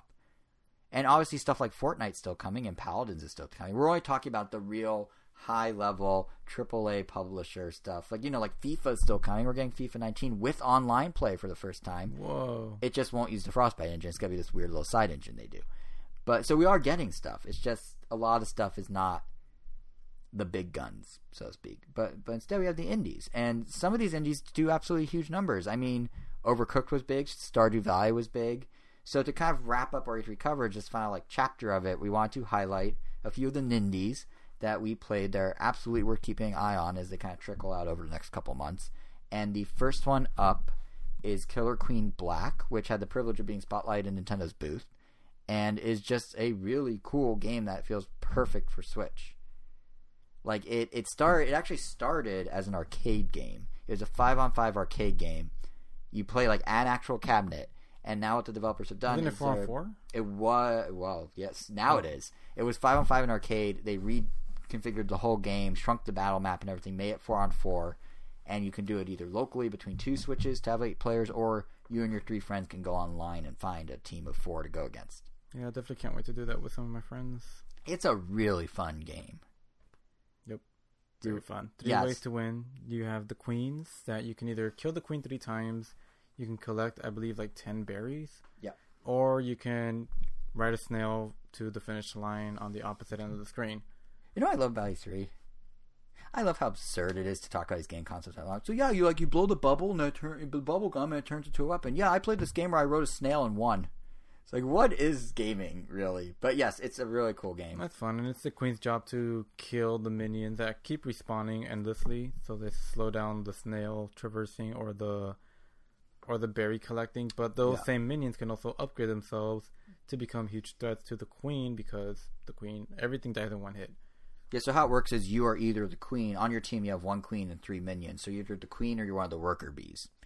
And depending on what what strategy you choose to do, yeah, you can either, like you were saying, you can upgrade your abilities. There's five different abilities you can weapons you can do, and then you fly around and try and kill the other minions or the queen. Um, for the Switch version, actually adding a laser. That's a new one. It was for the other systems. It's just four, I guess, um, or for the arcade version, I should say. But yeah, so you, you could do that, like you were saying, and then the berries. It's very much like the whole. It's all on one map. That's the interesting thing. It's very much like crazy, chaotic, yet also really strategic joust. Do they have multiple maps, or is it just that one? And I that's don't literally know. I actually don't know if there's gonna be multiple map layouts. I do know there's multiple modes, which doesn't really answer your question at all. But I'm just gonna shoehorn it in. There's a quick match mode. There's a rank mode. There's a custom mode, and there's arena mode. I have no idea what that means. They haven't explained it anywhere. But the core game's great. It really is like if you had competitive joust meets balloon fight meets no really just joust meets balloon fight and and like when you're doing the berries like you're describing the part of the trick is the berries are scattered all around map and you have to carry them up to the upper corners of the screen. So your team's on one side, other teams on the other side, and you know it, it gets very strategic. Like, do you have your queen guard where the berries go to prevent people from putting them there, like throwing them there? on a soccer goal. Yeah, or do you run around and try and stab people before they get anywhere near their, Yeah. their goal? And I think that you could also check the berries. You could just throw them at the post. So you don't even have to like go all the way up there. But if you do go all the way up there and essentially guarantee that you'll get one, it takes a long time for the dude to like jump, crawl inside the hole, and place the berry. As opposed to throwing the berry, it just automatically goes in if you make it in, yeah, it's one of those risk reward. which cost us systems. the game once because I was crawling in to put the last berry in, but then they killed our queen, and we were like less than a second away from winning. Right. Yeah, it, it gets really intense. Like we, it's funny because I keep hearing this pitch of indie games at E3 this year, where everyone's like, "Oh, it, it makes the perfect drinking game," like that. I think we heard that for three different games, right? Yeah, after I suggested it for each one of them. Yeah, and you said it to me first, and then we'd hear in the background the developer like, "Yeah, make a great drinking game." But honestly, like something like this, like it gets so competitive so fast, it can very easily. We don't encourage excessive alcohol use, but if that's your thing, uh, it could very easily work. And even without, it's just really fun. Like it, it, it has a very old school vibe. It looks like an old school game, like graphically, but it has the depth that you would expect from a more modern game. It's it's really kind of the perfect marriage, and it feels right at home on Switch. It totally plays up the single screen co op competitive everything. Like it's they nailed it. I see why it was featured in Nintendo's booth. Yep. Definitely lo- really looking forward to that. So game. also an excellent fit for Switch, um, as evident by the first game already being one of the biggest indie games on Switch. Next door to Killer Queen Black in the booth was Overcooked Two. Yeah, another competitive game, but it's cooperatively competitive because you just want to get the best score. And This one definitely leans more towards co-op. For anyone who hasn't played um, Overcooked, you are working together more than you're competing. But yes, there are you can skew things in your favor for sure. I mean, you're never. Well, I mean, there is a competitive mode which I actually don't like to play. Um, they don't even ever showcase it anywhere. I mean, it's there. Yeah, whenever I play with my friends, and we're literally just doing cooperation. We split the task. We pass ingredients to each other.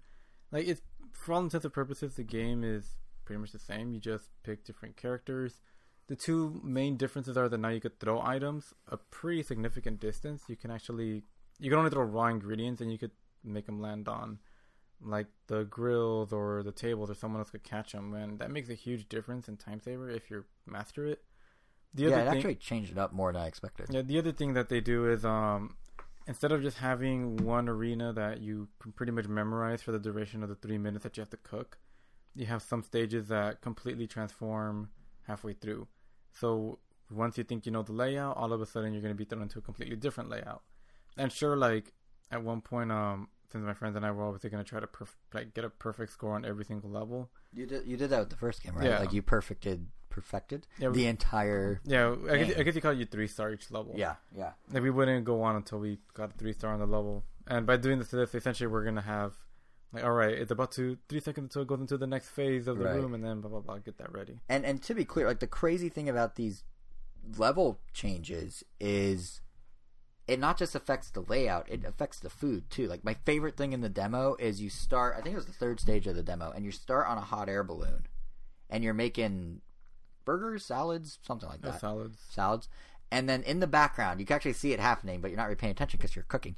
Um, there's a storm brewing. Yeah, we were in a hot air balloon. Yeah, and the hot air balloon bursts, and you've crashed down into a sushi restaurant. And now, not only do you have to keep making salads, but surprise, you're also now starting to make sushi. All while the kitchen's on fire and you have to dodge all the obstacles. Because it's of- because so of- cool. Because of course, like even though you're a chef doing your own thing on a hot air balloon, as soon as you crash into another restaurant, you suddenly become their employees and have to suddenly make sushi for Well, their. yeah, haven't you heard those stories of the cars that like accidentally crash into like a dry cleaner, and next thing you know, they're dry cleaning people's clothes? It happens all the time. Mm-hmm. But no, it's um, yeah, it's it's just like that. That to me, that moment was where I was like, oh yeah, this is like a full fledged sequel because you know they're um, the developers are basically like, hey, yeah, we have new characters, we have new recipes, we have new this, that. And next thing, some of the recipes are more elaborate, and that's cool and all. That's just a natural progression. But the idea of like, oh, you thought you knew how these levels worked? No, no, no, no, no. What if we just like throw things at you, literally throw things at you when you least expect Yeah, I it? wouldn't Like, be surprised that if like cool. the levels get nuts towards the end. I, I I would hope that eventually you maybe get like two or three changes or something. Yeah, like yeah, I, I am. I, I think the more crazy it, it's, it's like this was the best type of crazy. So if they just keep building on that, it'd be it'd be great. But I am very curious. One of the big new features besides throwing is online multiplayer. This will be Overcooked One was obviously um, local only. Now they're taking it online, and this will be interesting to watch because communication is very critical in Overcooked. Yeah, definitely. You gonna, have to tell people, I need you to clean this dish. I need rice. I need da da da da da. How do you do that without good voice chat? They um, the first game had a curse button. You literally just press it and like your little character just emotes. Oh yeah, they have like little emote. Yeah. So this one has a wheel now. Like instead of just pressing the button and it curses, um, you have a bunch of different emotes. You have like one that indicates like, oh, come here, give me this, give me that, like those kind of things. So it'll be interesting to see someone try to master that. I think Personally, I'm gonna stay away from online just because that those kind of games I I just like I It just prefer to play them Yeah. locally. Yeah, I mean that's and that's what Switch is all about in many ways is local multiplayer. But yeah, I'm just thinking like like Fortnite was able to sneak in headset support where you just plug it into the mic, uh, into the you know headphone jack with them with a headset with a mic. I wonder if I wonder if Nintendo's okay with some with a game like Overcooked 2 doing it. Because um, the thing about the uh, the wheel of reactions or emotes or whatever you want to call it is that will in theory slow you down as you're doing your cooking. And if you're crashing a hot air balloon into a sushi restaurant and you have fish stacking up and you have salad stacking up and you're physically on fire, I don't know if you want to take the time to spin the wheel. You might just want to be able to shout something. So I'm I'm curious to see where it goes. I mean, it comes out August seventh.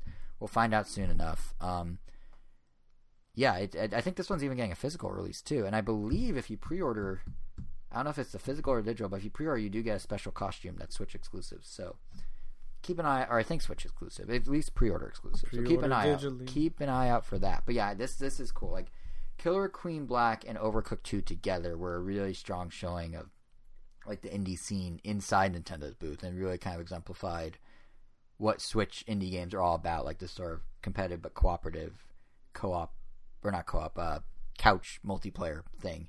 But then we also got a chance to see some games outside Nintendo's booth and Indie Mixer.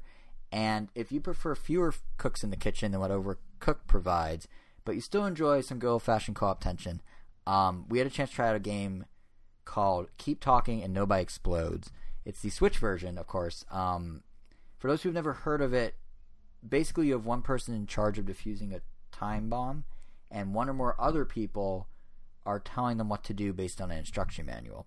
So it actually got stars a VR game where you're separated as much as possible, like literally different headspaces. Like one person's in this intense VR experience where they're with the bomb and time's running out. Everyone else is outside with the manual, shouting questions to figure out what to tell them to cut or press or move or whatever. And now it's coming to Switch, um, since it's a portable system. I think the idea is you can still easily keep your distance and have that asymmetric gameplay work really well.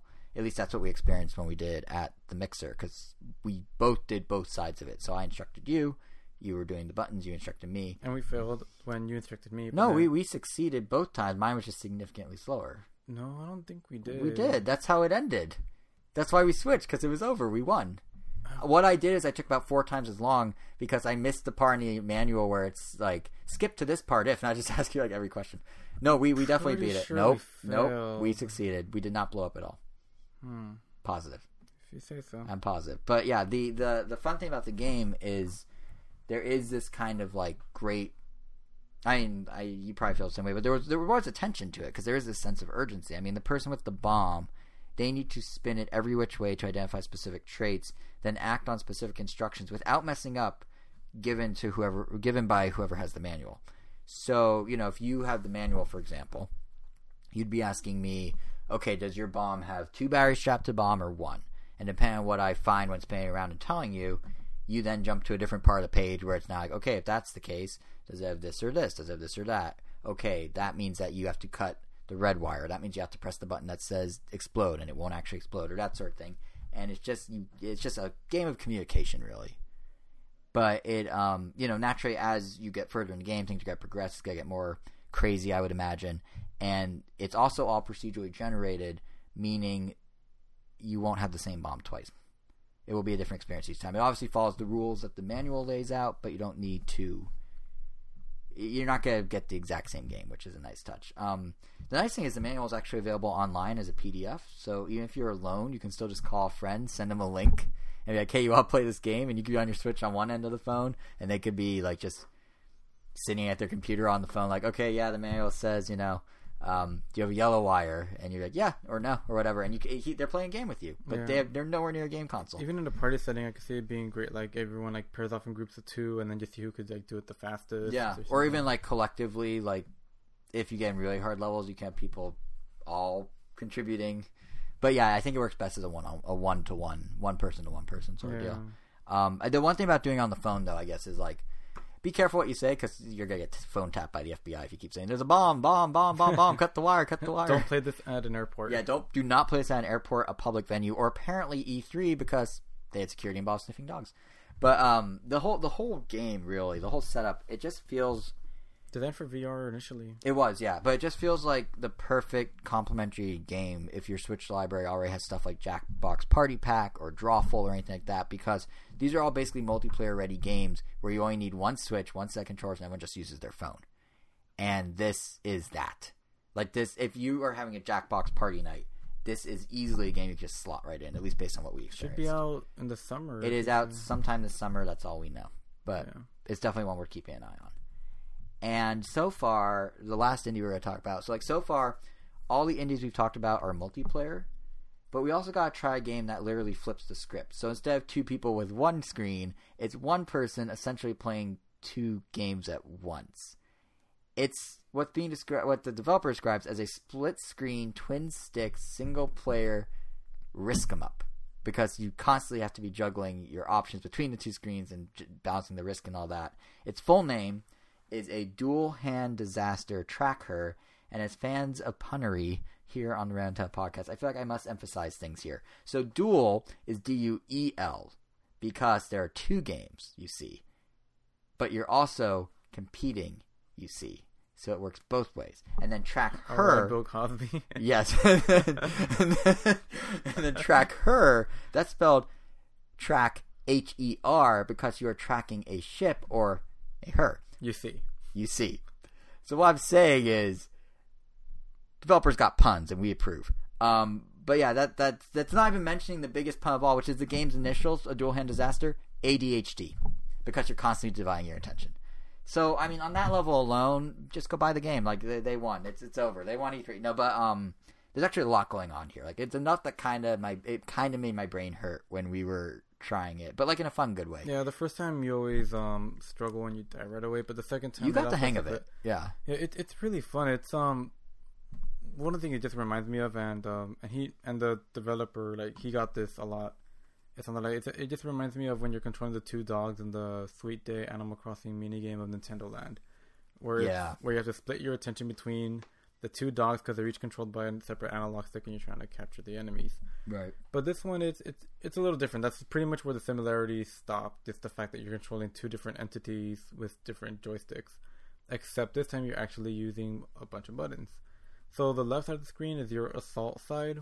It's like a, it's more like Galaga or those kind of games where you're fi- your your your spaceship is fixed, pointing straight up, or stuck pointing straight up, and you just Mhm. move left and right, and you're shooting at the incoming, at the incoming Stuff. enemies. Yeah, and you're trying to stop them because if whichever enemies you don't stop and make it all the way through past you, they appear on the right side as potential just enemies that are trying to kill your ship. But for every enemy you kill on the left side, you get more points, and it just helps out your right side. The left side does not take any damage. The right side is the one you want to keep alive. And every once in a while, if you use up too much energy shooting ships on the left side, it will the screen will go black, and then all of a sudden you're like on a countdown before you lose. So on the right side of the screen, you have to explore around, follow your arrow so that you can find like energy cubes so that you can send them over to the left side so that the left side can keep shooting so you can keep getting points on the right side.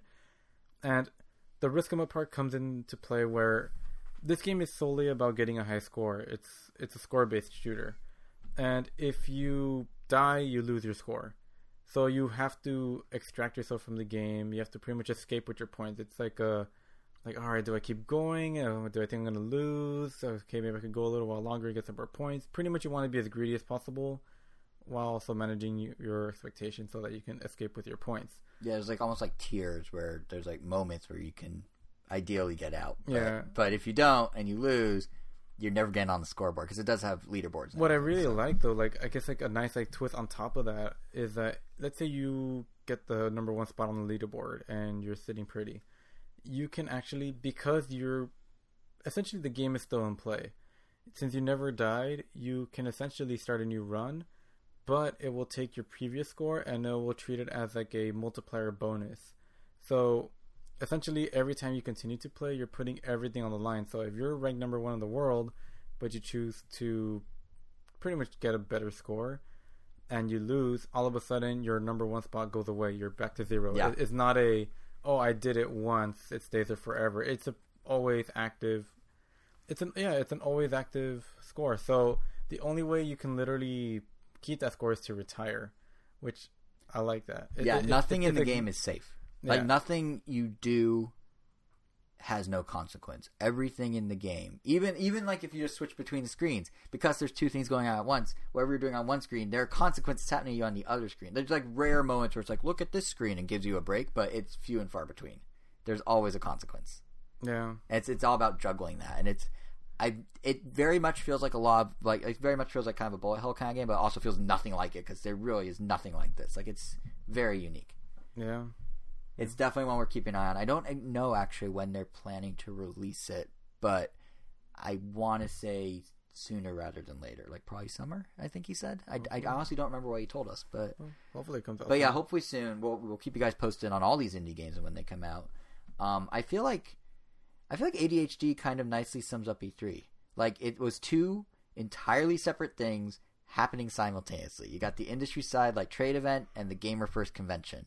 Nintendo talking about its future, Nintendo trying to make the now a big deal, and ultimately, as evident by our now two and a half hour long podcast, one of our longest ever.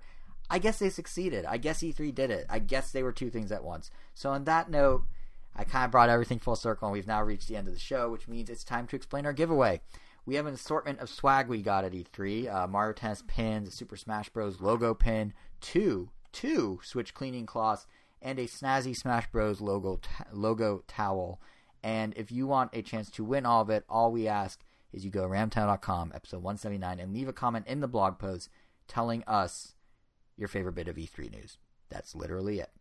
We'll then announce the winner in our next episode, which is coming July 8th, where we'll also be sharing impressions of all sorts of games Mario Tennis Aces, Fortnite, Soccer Slammers. The list goes on and on of what we're going to be covering, news and game wise, so don't miss it. It probably won't be as massive as the E3 one, but it's going to be it's going to be a good follow up, I feel like. So, to make sure you don't miss it, you can subscribe to us on whatever podcast app you use. And I've waited ages to be able to say this, but for those of you listening to us on YouTube for the first time, don't forget to like and hit. Uh, don't forget to subscribe and hit that like button. I botched it.